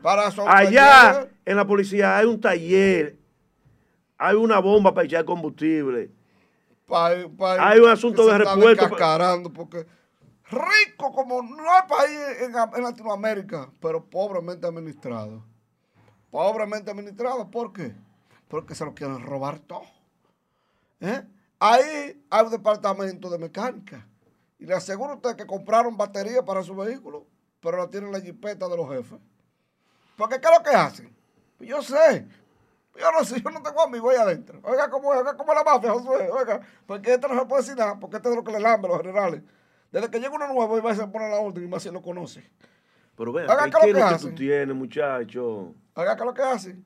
Ellos compran, la, dan la orden de comprar la batería para tal vehículo, pero la compran con la, eh, la especificación que usa la guagua de fulanito de tal. Cuando la batería llega, en vez de colocársela a esa camioneta, se la colocan a la jipeta del comando y la que tiene la jipeta del comando, que ya tiene un año o dos de uso, se la pasan a la camioneta. Y cuidado si falla el chofer que diga que eso está fallando. Tiene que resolver como pueda. Si es, de- si es preciso dejarla encendida la guagua todo el tiempo. ¿Eh? ¿Ustedes creen que es justo? Ustedes saben Oye, la mafia de combustible Oigan, que esa- hay ahí. oigan, oigan eso, oigan eso. Dice que- que, Pero eh, está todo, lo que se llaman el pachá son así escandalosos y repeperosos, todo lo que se llaman pachá. Pero, ¿y quién es ese que está hablando ahí? Están dando con todo. Mira, tomar- vamos a tocar el Le voy a decir, video. le voy a decir algo. Saludos de Atlanta, Marisol Valerio. Frederick Martínez, vez. buenos días. Saludos de hablando. Montreal, Canadá. Ahora la cogió con- eh, que haga una ¿Qué sección de saluditos. ¿Qué? Saludito ¿Le paró de navideño. saludo? Deme, deme el teléfono. Cachicha, saludo. el teléfono Hágase vos, peluca ahí. Cachicha, saludo. Para ellos, él. Cogen una hora saludando. Pero esos son los dueños de este, de este programa. Por primera vez. Esos no, son yo los soy dueños de de este todos y no soy de nadie. A mí me importa el gobierno Ya viene usted, esos son los no dueños de este programa. ninguno. Yo no sé cómo estos dos que viven de David de, los gobiernos. Porque acá hay un amigo mío que está contento porque el Torito es senador. Eso se lo dice él. 85 millones que el Torito. Eh, no sé Y de después alega que no se fue para el PRM, este lambón. No sé de eso. No sé No, de no, lo del no, torito. No es del sé. Torito siempre. No sé de lo del Torito siempre. Es del Torito No sé, siempre. no sé. Ay, si él va ahora, le va a poner su chequecito y su cosa ya. Ya, usted manda la cédula. Ve cómo está callado. Mire, tiene dos senadores ya, Josué. ¿Cuánto Mire. tiene? Ay, y el de Nagua. Y de los dos senadores más votados Y el de Nagua. del Y los país. dos más ricos. El Toracota, el Torito y el señor Alexis Victoria Se le Yes. sale su cheque. Ay, Dios quiera, mío. Donde quiera en el Senado. Ay, el qué lambón. El cheque que era tuyo lo va a cobrar el pachá. Mire, ese está como loco. Ese que está, ese parece que le dieron un picotazo. Yamarco como, como, como, como que está ido, Yamar. Yamarco. Póngame el video para que ustedes vean lo que es un presidente de verdad. presidente que baja allá. No como los demás, que había que subir la calinata, en la baja. Otros, como Leonel Fernández, Danilo Medina, el mismo Hipólito bajaba también. Pero Danilo y, y- Leonel, que probaban en dioses, había que ir donde ellos. Ellos hacían las reuniones con los partidos y él que venía a Palacio. Demuéstrale a Luis Abinader lo que es ir a la casa del enemigo. Dele el video allí. Vea eso, Josué, pero véalo. Luis llegando al, a la Al casa CP. a la casa nacional del, del partido no al, al, sí a la casa Ah, nacional del partido de la Revolución Dominicana. Luis Abinader con esa acción de reunirse con la ¿Qué connotación política usted le da a eso? de reunirse con la estructura política, él está dando un ejemplo de lo que él estaba pidiéndole a Danilo. Él le pidió a Danilo que reuniera la clase política para enfrentar al COVID. Entonces, como él había pedido eso, él está cumpliendo con lo que él pidió, porque él está tratando de cumplir las cosas que él eh, le ofreció al pueblo dominicano, que votó en un 52% por su propuesta, por lo que él representaba. El cambio. Entonces, si él habla de cambio, él está tratando de dar una imagen, una idea ¿verdad? de eso. Y Claro. eso es cambio. Yo voy a felicitar y yo sí ahora sí voy a Felicítalo. dar el aplauso. Oiga. Aplaudí yo solo, por los demás son mezquinos. Aquí es PLDista y este es un mezquino. Yo no, yo no, yo aplaudí, Fernando. Para Luis Abinader, que le está dando cátedra a los que pasaron y a los que quieran llegar de cómo se debe gerentear, de cómo se debe ir al pueblo, de lo que debe hacer un presidente, que no han encumbrado allá en Palacio, porque se ponen sordos, ciegos y mudos los presidentes y se dejan llevar del ministro administrativo y del ministro de la presidencia. ¿Cómo es? El ministro administrativo y el ministro de la presidencia, ¿verdad? ¿Qué? Es así. Sí. Los dos ministros que están uno la izquierda Los del derecha. administrativo y la presidencia. Sí. Él anda con los dos para arriba y para abajo. Eh, Macarru- Ma- sordo, Ma-. Macarrulla y, Y Paliza. Pero mire, no. Igual que Fulcar, Me- igual que Plutarco, me- estaban, estaban ahí. Es que y lo, fueron mire, donde Leonel, y fue- primero desayunaron con Moreno, comieron con Leonel y merendaron con los del PLD. yo creo que Luis Así Abinader. Yo creo que Luis Abinader está tratando de. Así se Eh. Sí, pero uno de los suyos, ¿usted sabe lo que había hecho? Un paladeísta que le había citado a Palacio. Usted sabe que así, porque no saben bajar. Danilo, de que se tiraba a la famosa visita sorpresa los domingos, que no es una sorpresa nada, porque para mí una visita sorpresa es llegar, eso es visita sorpresa. Pero de que usted programaba. que- Ok, no, no. yo le voy a hacer una pregunta. suyo que tenía la- ¿Le, la le puedo hacer una pregunta? Sí. Mire.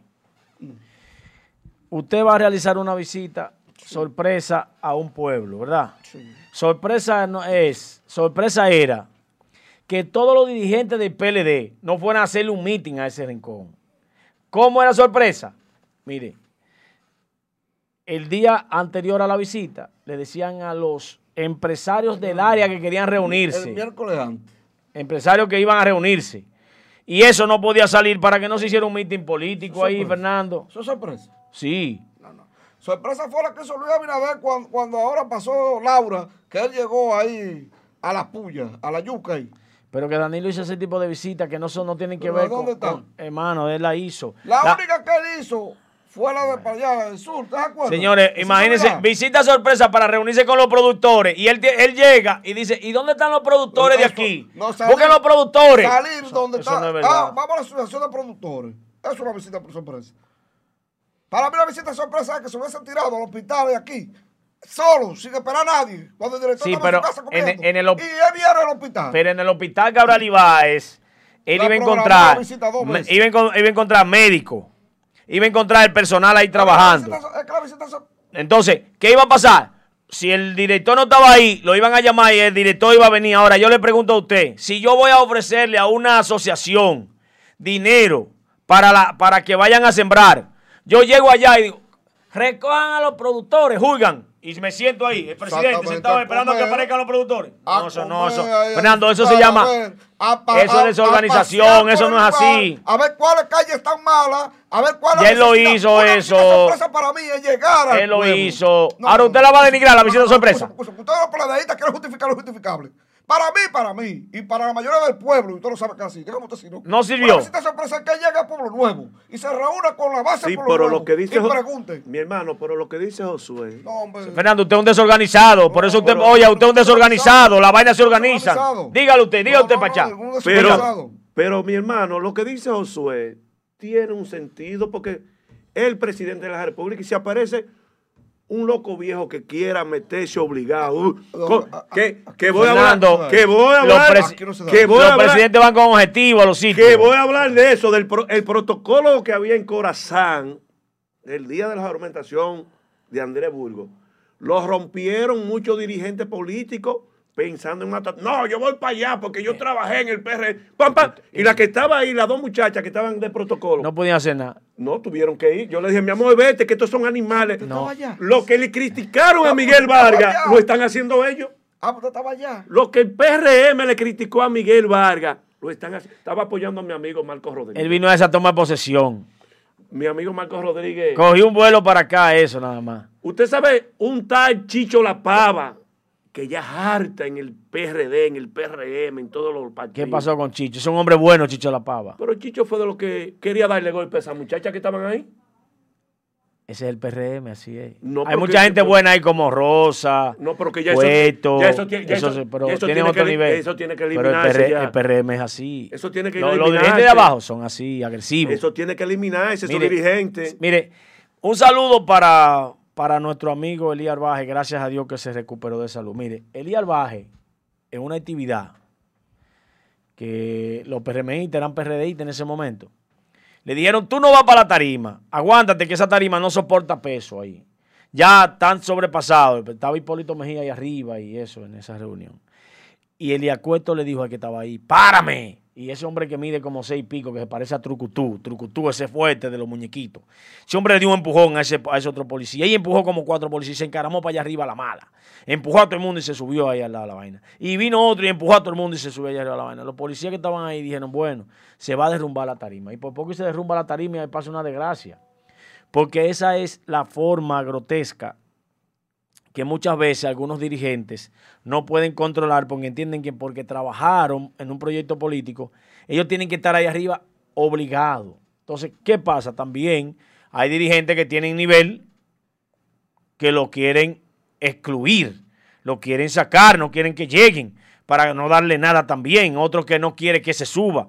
Entonces, la política es tan, tan asqueante en muchos niveles, en muchos órdenes, que golpean a gente que se ha ganado el espacio. Le voy a dar un Lo co- golpean porque no le conviene a un grupo. Le voy a dar un consejo a Lucindo, el que es encargado de prensa aquí en... eh, Lucildo Gómez. Lucido Gómez. Una estrella, amigo mío, Lucildo. Sí, es una estrella, pero le voy a dar un consejo a Lucildo. ¿Lo nombran a Lucildo? Sí, sí. ¿Dónde está? Es jefe de prensa en el país, del presidente, aquí en Santiago. 240 gente echando ese bandido en los bolsillos.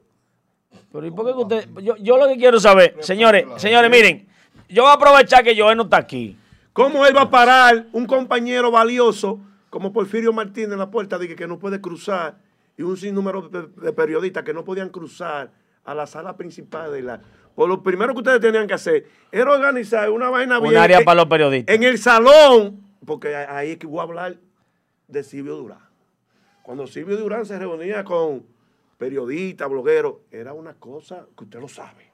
¿Eh? Pero yo siempre he hablado bien de Silvio. era una Usted, cosa- como era una usted que co- vive hablando mal de Silvio. Yo, no, Silvio, Silvio es mi papá. Yo lo llegué a ver a usted en Eh. el pedorado comiendo. Sí, cierto. Cierto, no le voy a hablar mentira. Silvio, Silvio. Y Agua, y no- mama. y no di que, di que, di que frito, di que con huevo, no, no. Lo que usted pidiera a la carta. Había un amigo que pedía un chosuip, uno para él y otro para llevar. Es verdad. Pero es amigo mío, déjalo así. Es verdad. El señor Víctor López, mi hermano. Ay, ay, ay, ay, ay, no, voy a ver- no voy a mencionar el nombre, pero es mi hermano. Mi ¿Cómo hermano, mi hermano y amigo. El ¿Qué era lo que pedía? ¿Qué era lo que pedía? Ahí sí que sacarle. Silvio, cuando, cuando invitaba a más de 100 periodistas, usaba el salón grande de Corazán, la verdad que decir. Ahí se le fue la mano a los perremistas. Es más, no tienen, no tienen la experiencia No hay experiencia de Estado todavía. Déjelo que esa gente avance. y matan. No, no lo, no oiga, lo porque oiga, estaban peleando, oiga, porque estaban peleando dos dirigentes, dos di- dirigentes famosos en Corazán por una silla de la mesa redonda. Es que así es. Ellos Por sienten una- que si no lo sientan ahí, ya lo excluyeron. Por una silla de una mesa redonda estaban Mire, peleando. yo le voy a decir una cosa. En un momento dado, yo no debía hacer eso. Pero Fernando Padilla me rotraba a mí que yo nunca quería estar don- en la mesa principal Donde estaba, estar. donde estaba Monchi Rodríguez sentado. Pero cuando Monchi llegaba a una institución del gobierno, al primero que él llamaba para que fuera parte de la administración con él era a mí, aunque yo no estuviera sentado encima de la mesa. Entonces, usted lo que tiene es que amarrar su asunto con el dirigente político de nivel para que no esté también haciéndole sombra al, al líder político sentado. Mire, una de las cosas que me hizo daño a mí políticamente en el entorno de Monchi fue haber crecido políticamente. Los demás que tenían la aspiración de ser grandes políticamente vivían acabando conmigo. Por suerte que la relación de Monchi y yo era de padre a hijo. Y Monchi me quería como un hijo. Y así se me fue como un padre. O sea, para mí la partida de Monchi es la partida de un padre, un hombre que me ayudó, que me guió, que me orientó, que se preocupó porque yo me preparara. Qué bueno que pidió Entonces- nena, qué bueno. Hermano, usted es un abusador. Déjese de estar hablando disparate Doña Nena. Doña Nena es una mujer buena. Qué bueno Mo- Monchi Rodríguez. Regálame- regálame- que salga el hijo ahora a, Luis, a- Luis a- Brito, mi papá biológico, mi papá, que yo con orgullo exhibo a mi papá, que salga el que es hijo un hombre ejemplar. que salga el hijo ahora a, aceptaba, aceptaba que yo fuera eh, hijo postizo, como se dice, como que dice, eh, hijo adoptivo de Monchi Rodríguez. ¿Por qué? Porque Monchi me dio a mí un trato de padre, consejos, eh, me orientó. Y cada vez que le tocaba administrar una institución, yo estaba ahí con él. Ah, qué bueno que tú estás hablando de Monchi Rodríguez. Ustedes, tú que eres un abanderado. Nosotros pasamos ayer Tú que eres nacido y criado en el ensanche Be- Bermúdez. Eh, ¿De qué bloque eres tú? Porque ahora el ensanche Bermúdez se ha llevado de que bloque 11, bloque 10, bloque 13. ¿De qué bloque eres tú del ensanche Bermúdez? No, yo no tengo ningún bloque. Yo soy de la calle, yo nací en la calle 8, Del ensanche Bermúdez. esquina, calle 8, esquina 21, que ahí es donde Pues tú eres- tú eres del bloque mi abuela. 8. Entonces, eh, luego, Sí, por muchos años, por muchos años, mi mamá, mi papá y la familia, eh, en la calle 25, en la calle 6, esquina 25, eh, es donde está Sí. mi casa materna y paterna. Sí, tu casa paterna y que paterna. yo siempre estoy Ajá. ahí, siempre voy a mi barrio, mi, Tú ba- que mi un- barrio. Yo que no soy de ningún bloque. Tú que eres un dirigente comunitario allá en el ensanche Bermúdez, que tú lo has dejado abandonado. Eso por es mentira suya. que tiene. Eso es mentira suya. Y por la, Eh, y por ok, la situación ok, que vamos tienes. arriba. Anda a defender, anda a defender. ¿Quién ayudó? eh, anda a defender el techado que se roban tu vecino los otros días y lo tienen desbaratado. Que nadie saca la... Un tal Felia Alcántara que priven en vaina deportiva. No, ha ido con ni- los favoritos de no ha ido ni- Trujillo que no han ido ni a dar la cara. Y uno que no es de ahí ha ido a grabar para pasarlo por los medios de uno, toda esa vaina. Y ustedes que son los que se benefician de ese techado, no han ido a defender. Del otro Mire, yo le voy a decir, yo ¿Trompón no, por qué? yo no, oye, ¿Trompón por qué? escúcheme, escúcheme, escúcheme, escúcheme, escúcheme, escúcheme, escúcheme, mire. Además, yo no tengo que meterme en esa vaina, yo Pero, no soy de ahí. pero óigame, óigame. métese a Pueblo Nuevo, Usted aprenda, aprenda, aprendan a escuchar que ustedes están tan nerviosos, mis, mis líderes están nerviosos. Lo veo como, como agresivos. Miren, a usted, Pachá. Yo, Julio César Ulloa, Julio César Ulloa. Pacha Producio. Sí, Julio César Ulloa. Usted está diciendo que yo tengo la culpa de eso. Miren, yo cuando estuve en el ayuntamiento de Santiago, en la gestión de Gilberto Cerulle, gestioné la iglesia católica, que estaba desbaratada. Que estuvimos juntos en esa gestión y tú Domi- me, Do- maltrataste mucho. Dominguito fue a Debor con una carta donde mí para que ayudáramos a gestionar la iglesia y gestionamos la iglesia. Gracias también al trabajo de los que eran dirigentes ahí del PRD, que también hicieron su trabajo para que se ganara en el presupuesto participativo, pero ya había una intención de, de realizarle la iglesia por la carta que me entregó Domingo Debor. También arreglamos lo que era el drenaje pluvial del barrio, que se inundaba. También el puente de la escuela Nacaona al Monte. El multiuso del Sánchez Bermúdez lo gestionamos para que se le hiciera al barrio. Entonces, ¿qué pasa? Luego, había un grupo que quería administrar el multiuso. Yo entendía que ese grupo podía administrar el multiuso y tenía eh, la preocupación de desarrollar eso ahí. Y me reuní y ellos hicieron una actitud negativa contra mí. Porque comenzaron a atacar a mi mamá, a mi papá, a mí, a mi esposa, porque querían administrar el techado. Eso llegó a un extremo de una situación insalvable, donde podían pasar cosas difíciles y uno caer en situaciones de ser acribillado o acribillar a alguien, No porque me ya en no tema personal. una historia tan larga y No. anda a rescatar. Déjeme decirle. Ese no, no, no, mire. que hace falta. Mire, ese mismo que usted mencionó, el que administra eso, él es el dueño de eso. No, él abandonó eso, él se fue. No, él es el dueño de eso. Él se fue. Él es el dueño de eso. Ahí está también eh, uno que le llaman el morado. Él es el dueño de esa vaina ahí. Y entonces lo van a el morado, dueño de esa va- No, no, yo, yo no, yo ni siquiera ni por el frente paso. Yo lo ayudé a que se hiciera, lo gestioné, pero ni por el frente paso. Porque si yo voy a ir a un sitio donde a mí me va a costar, gente que yo conozco desde niño, irme a matar con alguien por algo que yo no voy a recibir un peso de eso ni me interesa. A mí me nombraron administrador de eso y yo fui, me juramenté como administrador y renuncié al otro día. Tú lo que eres un cobarde. No, no, no. En no, dejar no, tu no. posición No, donde no, tú no. vas, No, donde no. tú te criaste. Es que yo no puedo, yo no puedo ser juez y parte, yo no puedo ayudar a que se haga una obra y luego que se hace la obra administrarla yo, porque entonces yo soy un ladrón. Yo lo que quiero es los cuartos de esa obra. Yo pedí la obra para yo administrarla. No, no, no, no, no, no. Yo pedí la obra, hice que la obra se hiciera. Me dijeron, Josué, tú eres la persona más idónea para administrarla. Hay una, ah, vamos a hacer un patronato. Se hizo un patronato. Producto del lío que armaron esa gente. Yo para demostrar claramente cuál es mi posición con relación a eso, acepté por un día.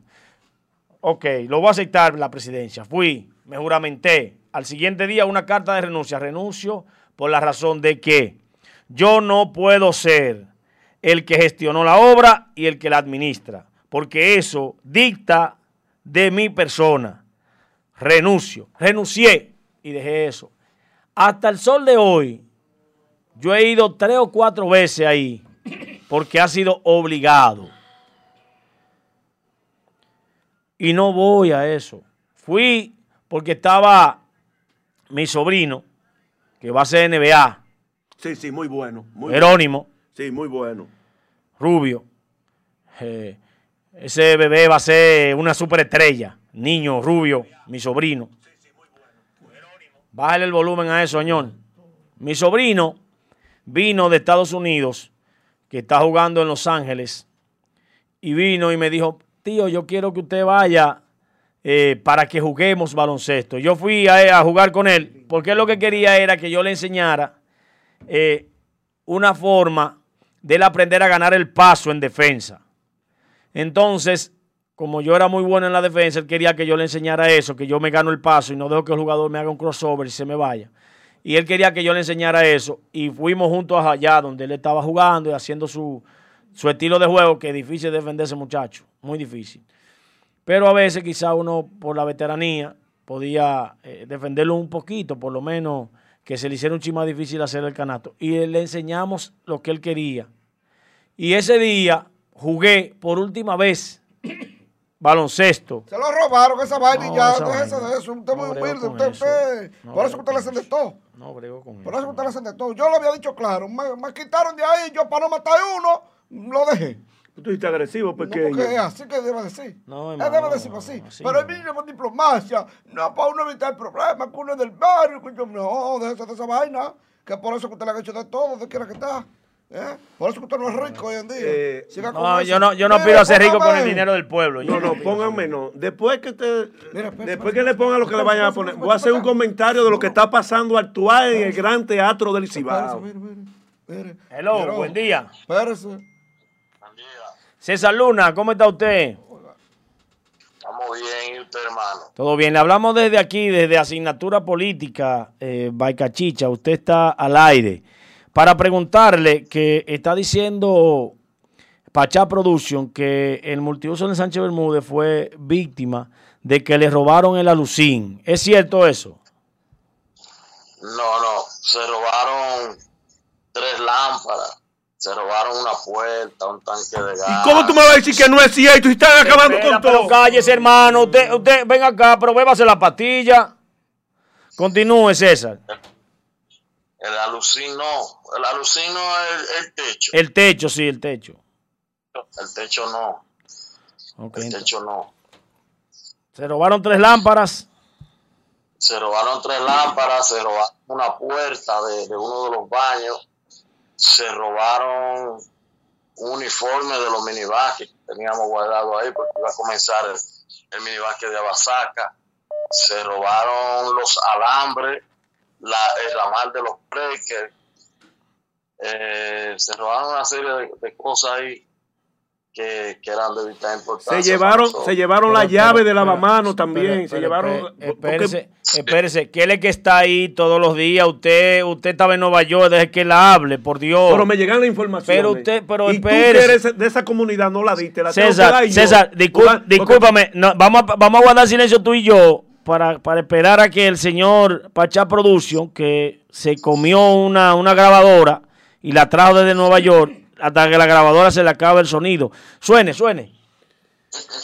Yo me hice eco de la noticia y tú que eres parte de esa comunidad, no te ha hecho eco. No, entonces, yo no lo sabía, No, yo me, no sabía no- no eso. me martille que yo, Yo estoy- llam- César Luna tiene mi teléfono y Eh, él no me, lo, me eh, llamó. Es más, a ojalá que se roben todo. No, así no. César, entonces, eh, ¿qué, qué más, ¿qué más se llevaron? No, yo te dije, ellos se llevaron tres lámparas. Ellos, ellos montaron cuatro, pero nada más se pudieron llevar tres. Ellos se llevaron el ramal de, lo, de, lo, de la caja de breakers, se robaron los alambres de, conectar y prender las lámparas, se llevaron un tanque de gas, una puerta, un uniforme que era de los niños minibásquet, que iba a comenzar el minibásquet a Basaca, lo. César, una pregunta, una pregunta, pero ¿y los dueños de eso? Un tal Feli Alcántara y, y esto, y Morao, que eran los dueños de eso. ¿Qué, qué dicen con relación a eso? No, no. En el, en el multiuso tú sabes que no hay dueño. Allá hay una comisión que está encargada. Sí. Se le ha estado dando seguimiento. Tú sabes que a raíz de la pandemia, eso ha estado ahí eh, después de las 5 de la tarde, e inactivo y solo.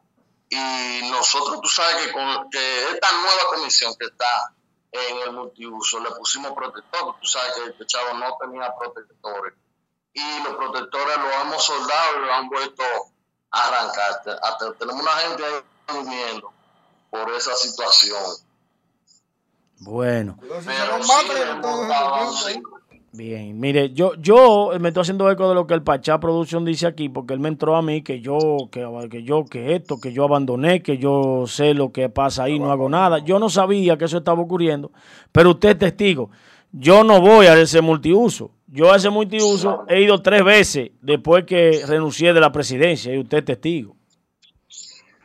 Claro, claro, claro. Y yo, yo, cuando usted me ha pedido un, un respaldo para un tema suyo, de su liga y de su trabajo personal, yo he ayudado. Pero para el tema de lo que estaban en esa administración, yo dije, y se lo dije a usted y lo digo públicamente, que no movía un dedo porque esa gente me irrespetó a mí y a mi familia. Y usted lo sabe. Sí. Usted me, usted me había explicado sobre esa situación. Esa es la realidad.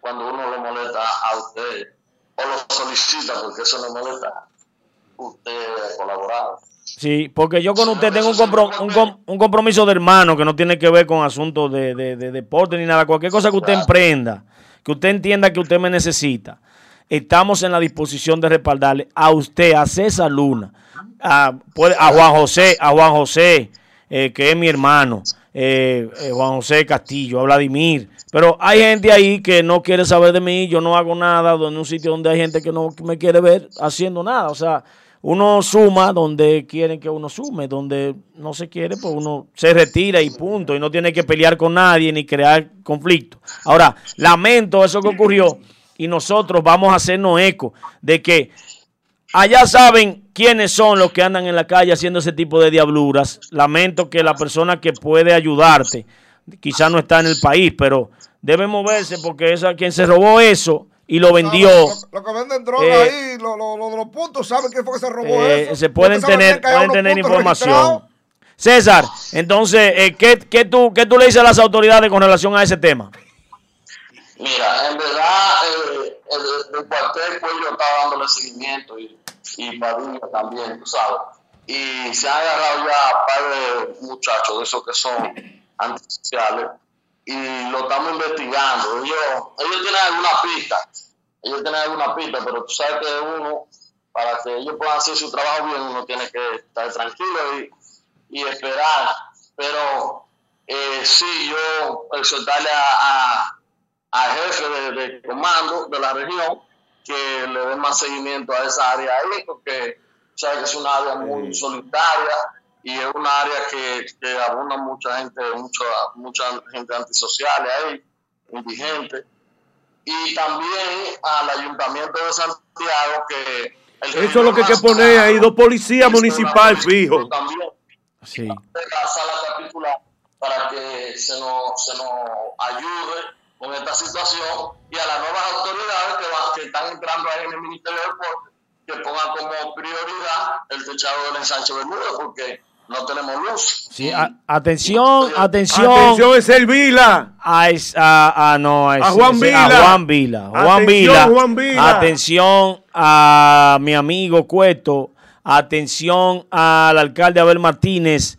Vayan en auxilio Al general de Duprey y al coronel Badía. César Luna y el multiuso en Sánchez Bermúdez, que César hace una labor altruista, gratis, sacrificándose, ayudando y enseñando a los niños a jugar baloncesto, sin, sin un peso, él mismo buscando a veces de lo, de lo poco que consigue para ayudar a esos niños a desarrollarse, a que tengan mente sana y cuerpo sano.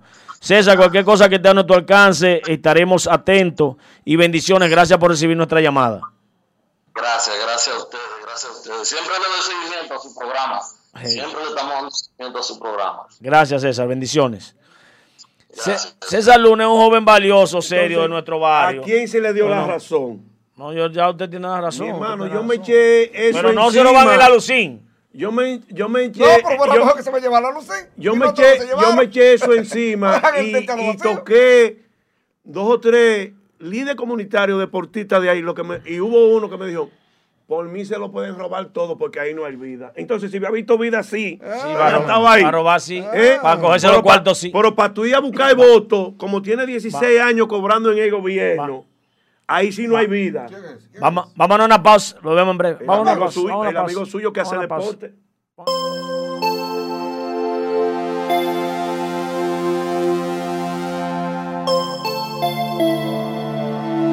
Hola, soy Eli Martínez y te invito a que disfrutes del contenido que estamos haciendo para ti. Suscríbete y activa la campanita.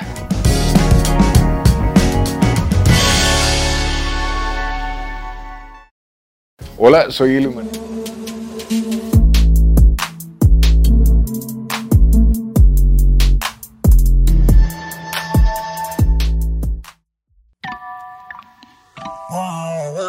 Black.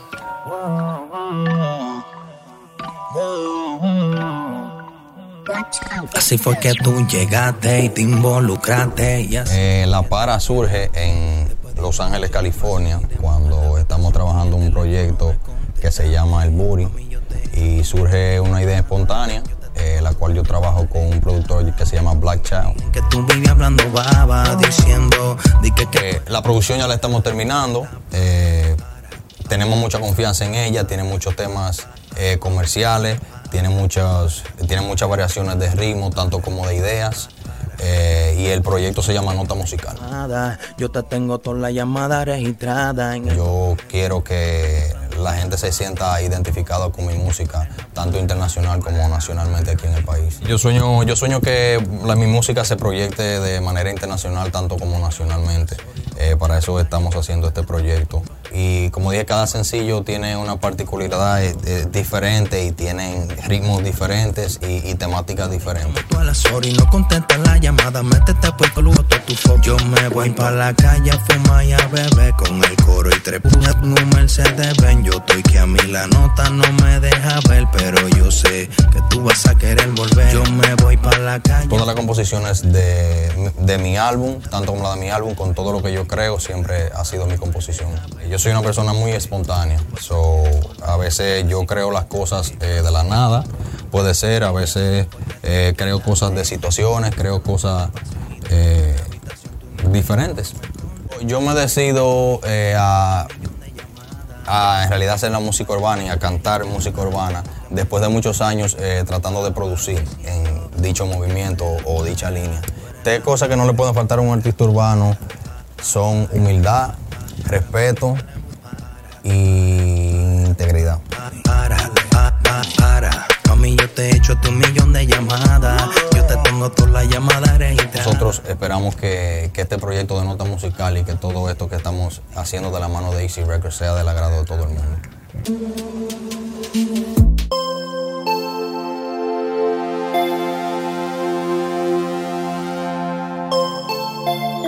De nuevo aquí, asignatura política.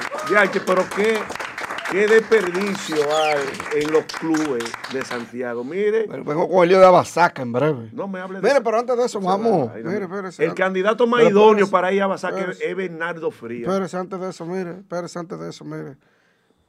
Quiero, eh, desde esta humilde tribuna, darle la condolencia a nuestro amigo Y hermano Junior Santiler, Junior Santiler de Santiago familia. 30 Caballeros. eh, por el fallecimiento de su madre, ¿verdad? Ya Están Eh, bailando, está- está- está- se dice está expuesta o puesta. eh, eh, expuesta. Está expuesta en la funeraria. Blandino hasta las 2 de la tarde. Hay que pasar por ahí, tú sabes que son amigos de uno. Pasar por ahí con todo el protocolo y todo eso. Familia. No están dejando entrar más de, más de tres gente para que lo sepan. No, hay que esperar, porque es solamente para que vean a uno. Pues son amigos de uno, tanto Junior como los muchachos. Como eh, Juan, y- Santi- eh, son míos, míos, míos, míos, personal. La gente del programa deportivo más viejo aquí. en Mío, personal, 32 mío. años tiene el programa deportivo del papá de Junior Santiler. Son increíbles. Mira, pongamos la foto de la torita, hágame el favor. ¿Eh? Ay, Esa- ¿Eso es ahora o, o- Esa- no, yo no o- yo no o es conozco. montaje? Yo no, no, eso es Por- ella, por- ella. Si, si está, de fotos. si- yo no sé cómo está ella ahora, se me lo si mandaron. está así después que dio a luz, Eso me lo mandaron, hombre, yo no sé cómo ella está ella, ahora. le, ella le conviene embarazarse. Ayer cancelaron Ay. de la Cancillería 299 que cobraban. Cobraban supuestamente. Ahora la pregunta es, y la que todo el mundo se hace, ni el de ella, ni el de Merton Pineda salió. El de Milton Pineda no ha salido la cancelación. Es decir, que este Ni me va a ella ni Merton están en los 299. Entonces- entonces- Siguen cobrando. Calla. Parece que el gobierno del PRM le tiene miedo tanto a la boquita de la tora Como la de Milton. como a la de Marton Pineda. Porque nos salió cancelando 199 y ellos dos no se lo llevaron. ¿Por qué? Ah, yo no sé, porque le tienen miedo a la boca de la tora. Porque le tienen miedo a la bazooka a Milton Pineda. Hay que cancelarlo. ¿Usted cree que está en proceso la cancelación? Pues yo no sé, yo no soy canciller ni, ni sé de la cancillería. Quisiera yo, porque ahí se cobra un buen salario. Esa pendeja se echa unos cuartos grandes. 13 mil dólares. Y nunca ha ido. Y nunca ha ido. Recuerde que ella pertenece a Cachicha. Pero yo no tengo, pero yo no tengo, yo no tengo problema con Es eso. compañera suya. Pero yo no tengo problema con eso. Lo que está mal, está mal. Para mí lo que está mal, está mal. Y eso está mal. Eso está mal, porque usted me dice a mí que ella va, que hace un trabajo, yo le voy a decir, ok, está bien hecho. Por ejemplo, Nicauri de la Mota, eso, eh, estaba haciendo un trabajo, ¿o no? Sí. Jamás se volvió a saber de Nicauri porque estaba en México. Ella En se fue a vivir a. México a dejó- cumplir con su trabajo. Que dejó su carrera. Dejó todo. Dejó su carrera Todo. de la televisión y su programa y se fue a México a Todo. cumplir. Claro, ganaba casi 20 mil dólares más, cositas por el lado. ¿Cuánto? Más cositas por el lado. Usted está equivocado. ¿Cuánto era? Nicauli se metía 46 mil dólares entre viático y todo. Ella estaba a nivel. Hasta ella, yo dejo- ella dejo estaba, ella estaba a nivel igual que Papín Domínguez, el embajador de Japón. Ah, pero verdad. ¿Y de papi salió? No sé si salió de Papín. Papín se metía 56 mil dólares en los bolsillos. ¿Eh?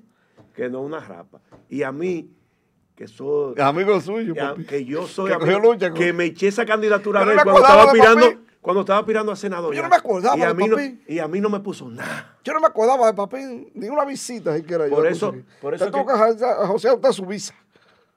Y ganármela. Y ganar. Porque tuve que fajarme ahí con ese con su palo a palo. Me- a todo el mundo usted a la a A mí, gracias a Pepín Corripio, no me han dado la visa.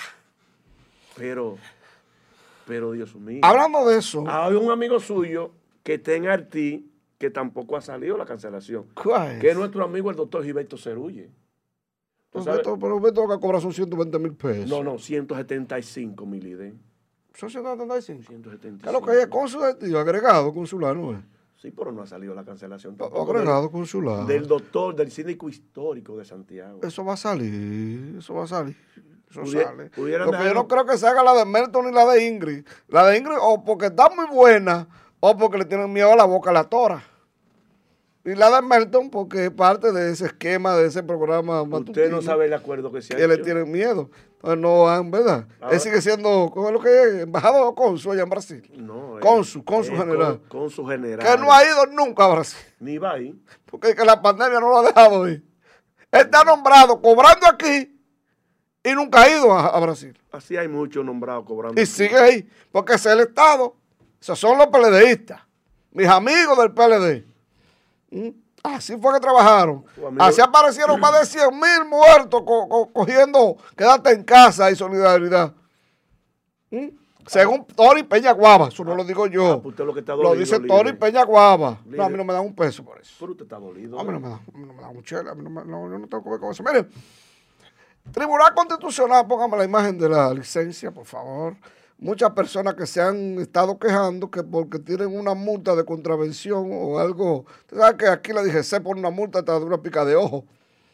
Entonces, cuando usted va a renovar su licencia, no le renovaban hasta que no pagara la multa. El Tribunal Constitucional ordenó, vía sentencia evacuada ayer, que a partir de la fecha, todo aquel que tenga multa y no haya sido condenado por un tribunal de paz de tránsito, puede renovar su licencia. Tienen el Intran que renovarle su licencia. Atención, cachicha. Para que la gente entienda, si usted tiene una multa, no le pueden decir, si usted no ha sido condenado por el tribunal de tránsito, si usted nada tiene simplemente la multa, no le pueden negar la renovación de su licencia, del plástico, de su licencia ya, que hay que hacerlo con cita. Oiga bien, usted tiene todo el derecho, todo el derecho de ir a renovar su licencia, aunque tenga multa. Según el Tribunal Constitucional, en una sentencia que evacuó ayer. ¿Usted tiene multa? Yo tuve que pagar un viaje cuarto de multa, mi líder. para ¿Cuánto poder- que usted pagó? Yo tuve que pagar 12.800 Pues usted le pesos. puse mucha multa. ¿Cuántas veces eran suyas? No, yo tenía como 50 multas. Pero suya, suya. Pero yo tenía una multa de que, que tiré de que una basura en el obelisco hembra de la capital. ¿Y cuánto hace usted y, yo, y yo tengo, de lo que tengo de edad, he ido tres veces a la capital es mucho. Y si va, no pasa por el obelisco hembra. Ah, cuando voy a la capital, cuando el asunto del soberano y es de noche. Pues ahí fue que lo agarran a usted. Pero está lejísimo de, de, de Teatro Nacional. Oiga eso. Y salí con una multa en Asua de Compostela, que nunca he ido a Asua tampoco. Eso, eso es lejos. Yo no sé dónde queda eso. Yo no sé ni por dónde se va. Carretera Mella, diré. No sé ni por dónde se va. Mire, en Santiago se está armando un lío, un rebú, pero un liazo con la Asociación de Baloncesto de Santiago, Abasaca. Las actuales, los actuales directivos están ahí. El presidente ahora mismo es Tito Bueno, ¿verdad? Tito, Tito Bueno, y parte del comité, eh, mi hermano Bernardo Fría, quien nos ha distinguido, ¿verdad? estuvo como invitado en una ocasión en este programa, están aspirando, le dicen que Bernardo está aspirando por una parte a presidir la Basaca, que ha hecho un excelente trabajo, esa directiva ha hecho un súper trabajo, ha levantado el baloncesto, que por la pandemia es que usted sabe que está rezagado, porque está todos los deportes de República Dominicana rezagados. Y del otro lado está un intolerante, una persona que incluso en el torneo pasado tomó una acción que fue el hazme reír en un momento de bulla. Él tomó el micrófono y pidió un silencio, como que se callaran. Y si eso fuese en ese directivo, ni siquiera directivo, imagínenselo como presidente, eh, un tal apellido Aracena, eh, el cual me dice que es violento. Se fue que le dio trompón a usted la vez. Me agredió, me agredió sí. ¿Usted no lo metió preso? ¿Usted lo dejó? No, no, dejé, que quedó eso así. ¿eh? Eh, un pendejo porque es que me topa a mí y yo no le puedo dar por lo menos dos batazos, lo someto. Pues yo cago un bate ahí atrás en el carro mío. Yo no siempre lo uso, pero si ya no veo una oportunidad de dos batazos en la rodilla, yo soy claro. Yo tenía una pistola y la vendí hace muchísimos años porque yo no sé discutir. Yo soy el tipo más sociable del mundo, no sé discutir porque de una vez lo que quiero es dar palo y batazo. Yo quiero ser policía para esa vaina, para dar palo y batazo. ¿Cómo es esto? No, porque está- todo es así. Entonces, hay una disputa. Yo no me he metido. Sabes que yo soy partícipe aquí de varias organizaciones que tienen que ver con el deporte en Santiago. Pero yo no me he querido inmiscuir. Porque como yo no tengo buenos criterios con esa gente de Aracena y compañía, ¿verdad? No quiero que mañana digan que, ah, no, no. Pero en un momento dado yo voy a hablar para mi lado, para el lado que yo creo que más le conviene a baloncesto de Santiago, a todo aquel que apoye la propuesta que yo tengo años diciéndole para poder salvar lo que queda de un baloncesto aquí en Cibao y Santiago, que es que cada jugador, oiga eso, ¿por qué baloncesto de Santiago cayó? Y le voy a explicar brevemente. No es posible que usted tiene que jugar con un equipo, un club de los seis clubes superiores hasta que usted se muera. O para dejar de jugar con ese club, usted tiene que durar dos años inactivo. Usted quizá en la cumbre allá arriba, cuando usted dura dos años sin jugar, usted va a llegar oxidado. Entonces hay que durar dos años para usted cambiar de equipo. Eso no es posible. Entonces hay que irse a la agencia libre. Lo mismo que se está implementando en el béisbol, que tengo años diciéndolo, que ya a partir de 2021 se va a implementar la agencia libre en el deporte dominicano, tanto en, el béisbol profesio- profesional. ¿Por qué? ¿Por qué los deportes han caído? Y ese baloncesto de Santiago, simplemente porque en, ningún, en algún momento el jugador no quería estar con un club X y mejor dejaba de jugar. Muchas estrellas se fueron a los Estados Unidos, otras porque no le pagaban y decían, no, yo no jugar con ese equipo, yo quiero jugar con tal equipo. Pero no se puso esto por el temor de que algunos equipos en Santiago, como Samej y Pueblo Nuevo, quizá el mismo CDP, se iban a beneficiar de estrellas, porque era lo que mejor podían pagar.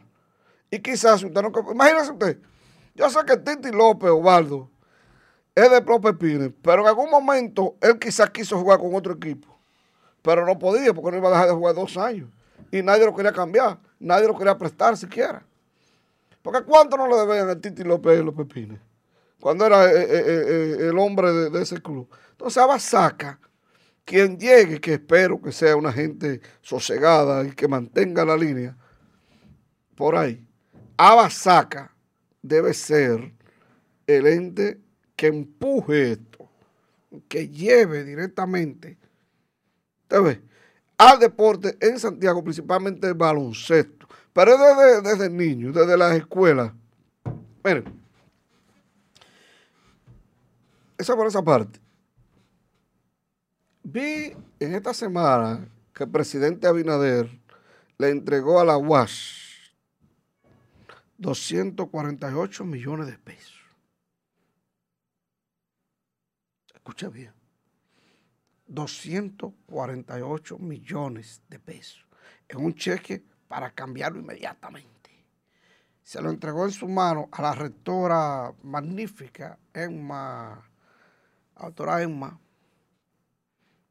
para que salve los compromisos contraídos en el semestre pasado y el verano. Ahora veo una visita por aquí, por Santiago, ayer, del ministro de Educación Superior, Franklin, Franklin Fermín, es rector magnífico de la UAS, para ampliar el curso de Santiago. Quien os habla es estudiante del curso de Santiago. Aún estoy ahí. ¿Sabe por qué?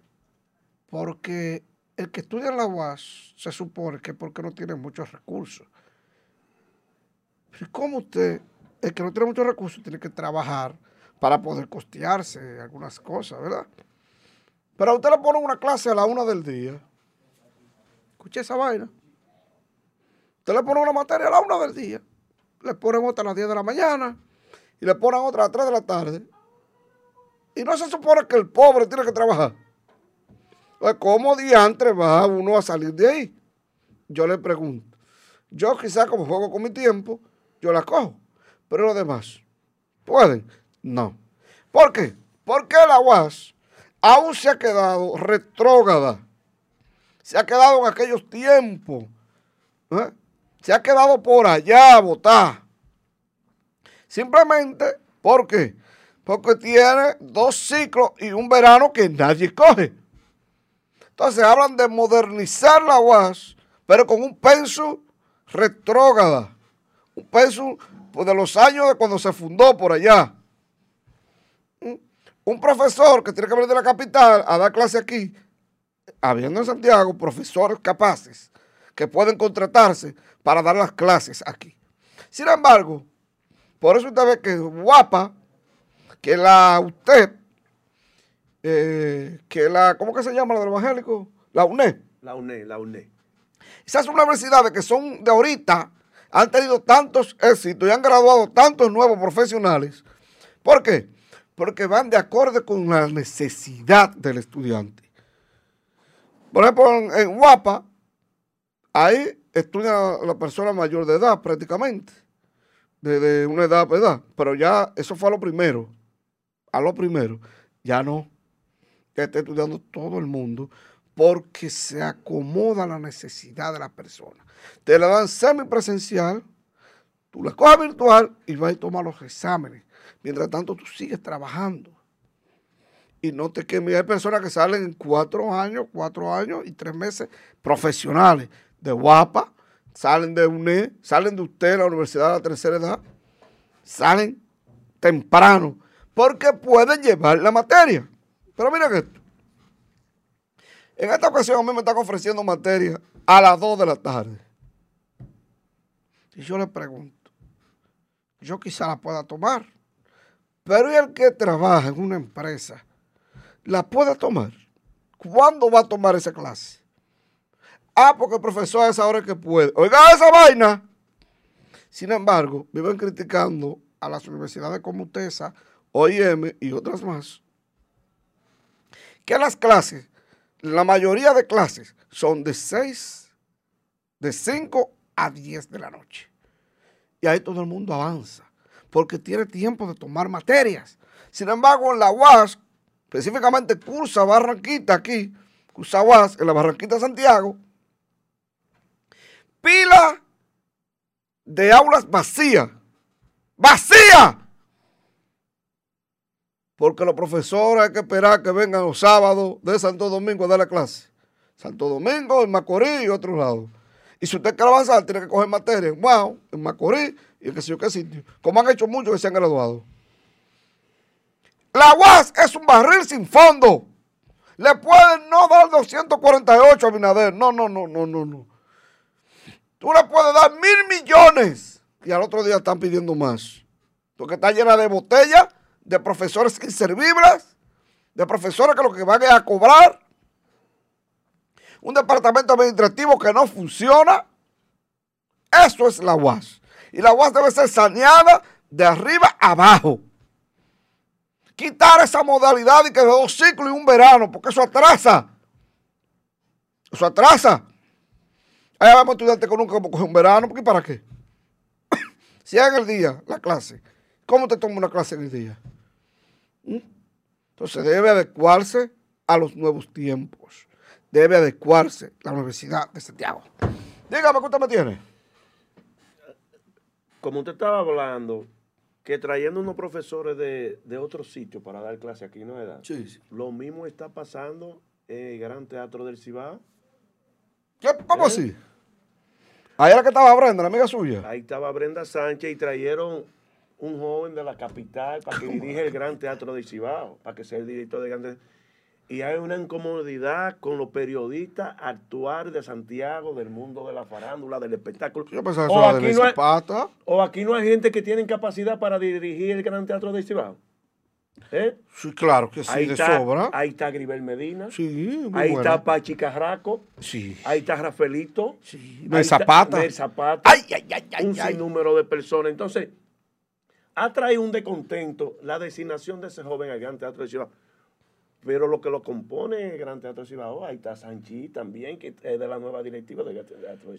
Sí, yo está. Sandra, que son los únicos dos que conozco, Sí. que están en la dirección del Bueno, bueno, de Sandra, buena, buena, Sandra, buena. Sí, muy buena. Buena, Muy buena coordinadora. Sanchi excelente. Sí, sí. Pero hay un descontento, no se puede.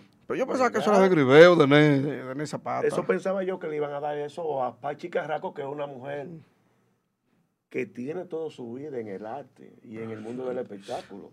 Y la dejaron en veremos. Ahora, hay muchos que dicen que ellos no se fajaron en la campaña. ¿Cómo que no se? ¿Cómo? Yo así. Pero Pero, yo- es que hay muchos dirigentes pero- que, que se fajan a la campaña y no le ha tocado ni la vela el alma. eso Como mi primo Nechi Carela, que todavía no sé, no sé Y- dónde y- va. Igual que Nelson Abreu, que todavía no se ha tomado en cuenta, que fue un fajador incansable, Entonces. que tiene 10 años ahí en el proyecto de Leo Binader. Federico Reynoso no se ha tomado en cuenta, Marily Baré tampoco. Y los que llegaron que huelían el poder están ahí montados en el coche. Esa es la política, ¿Eh? por eso hace muchos Entonces, años me retiré de eso. Nelson Abreu, que declinó de todas sus posiciones para apoyar y fue de los primeros que se fue del PRD al PRM. sí, verdad, lo han dejado. A Nelson Abreu lo han dejado Como Perico en la estaca. totalmente en la lona. Mire, para el lunes. Ay, ay, ay, ay, ay, ay, ay, ay, ay, ay, ay, ay, ay, ay, para el lunes vengo. Vengo con el rebú, el lío que hay en el Partido Revolucionario Dominicano que quiere sacar a Miguel Ángel Maldonado.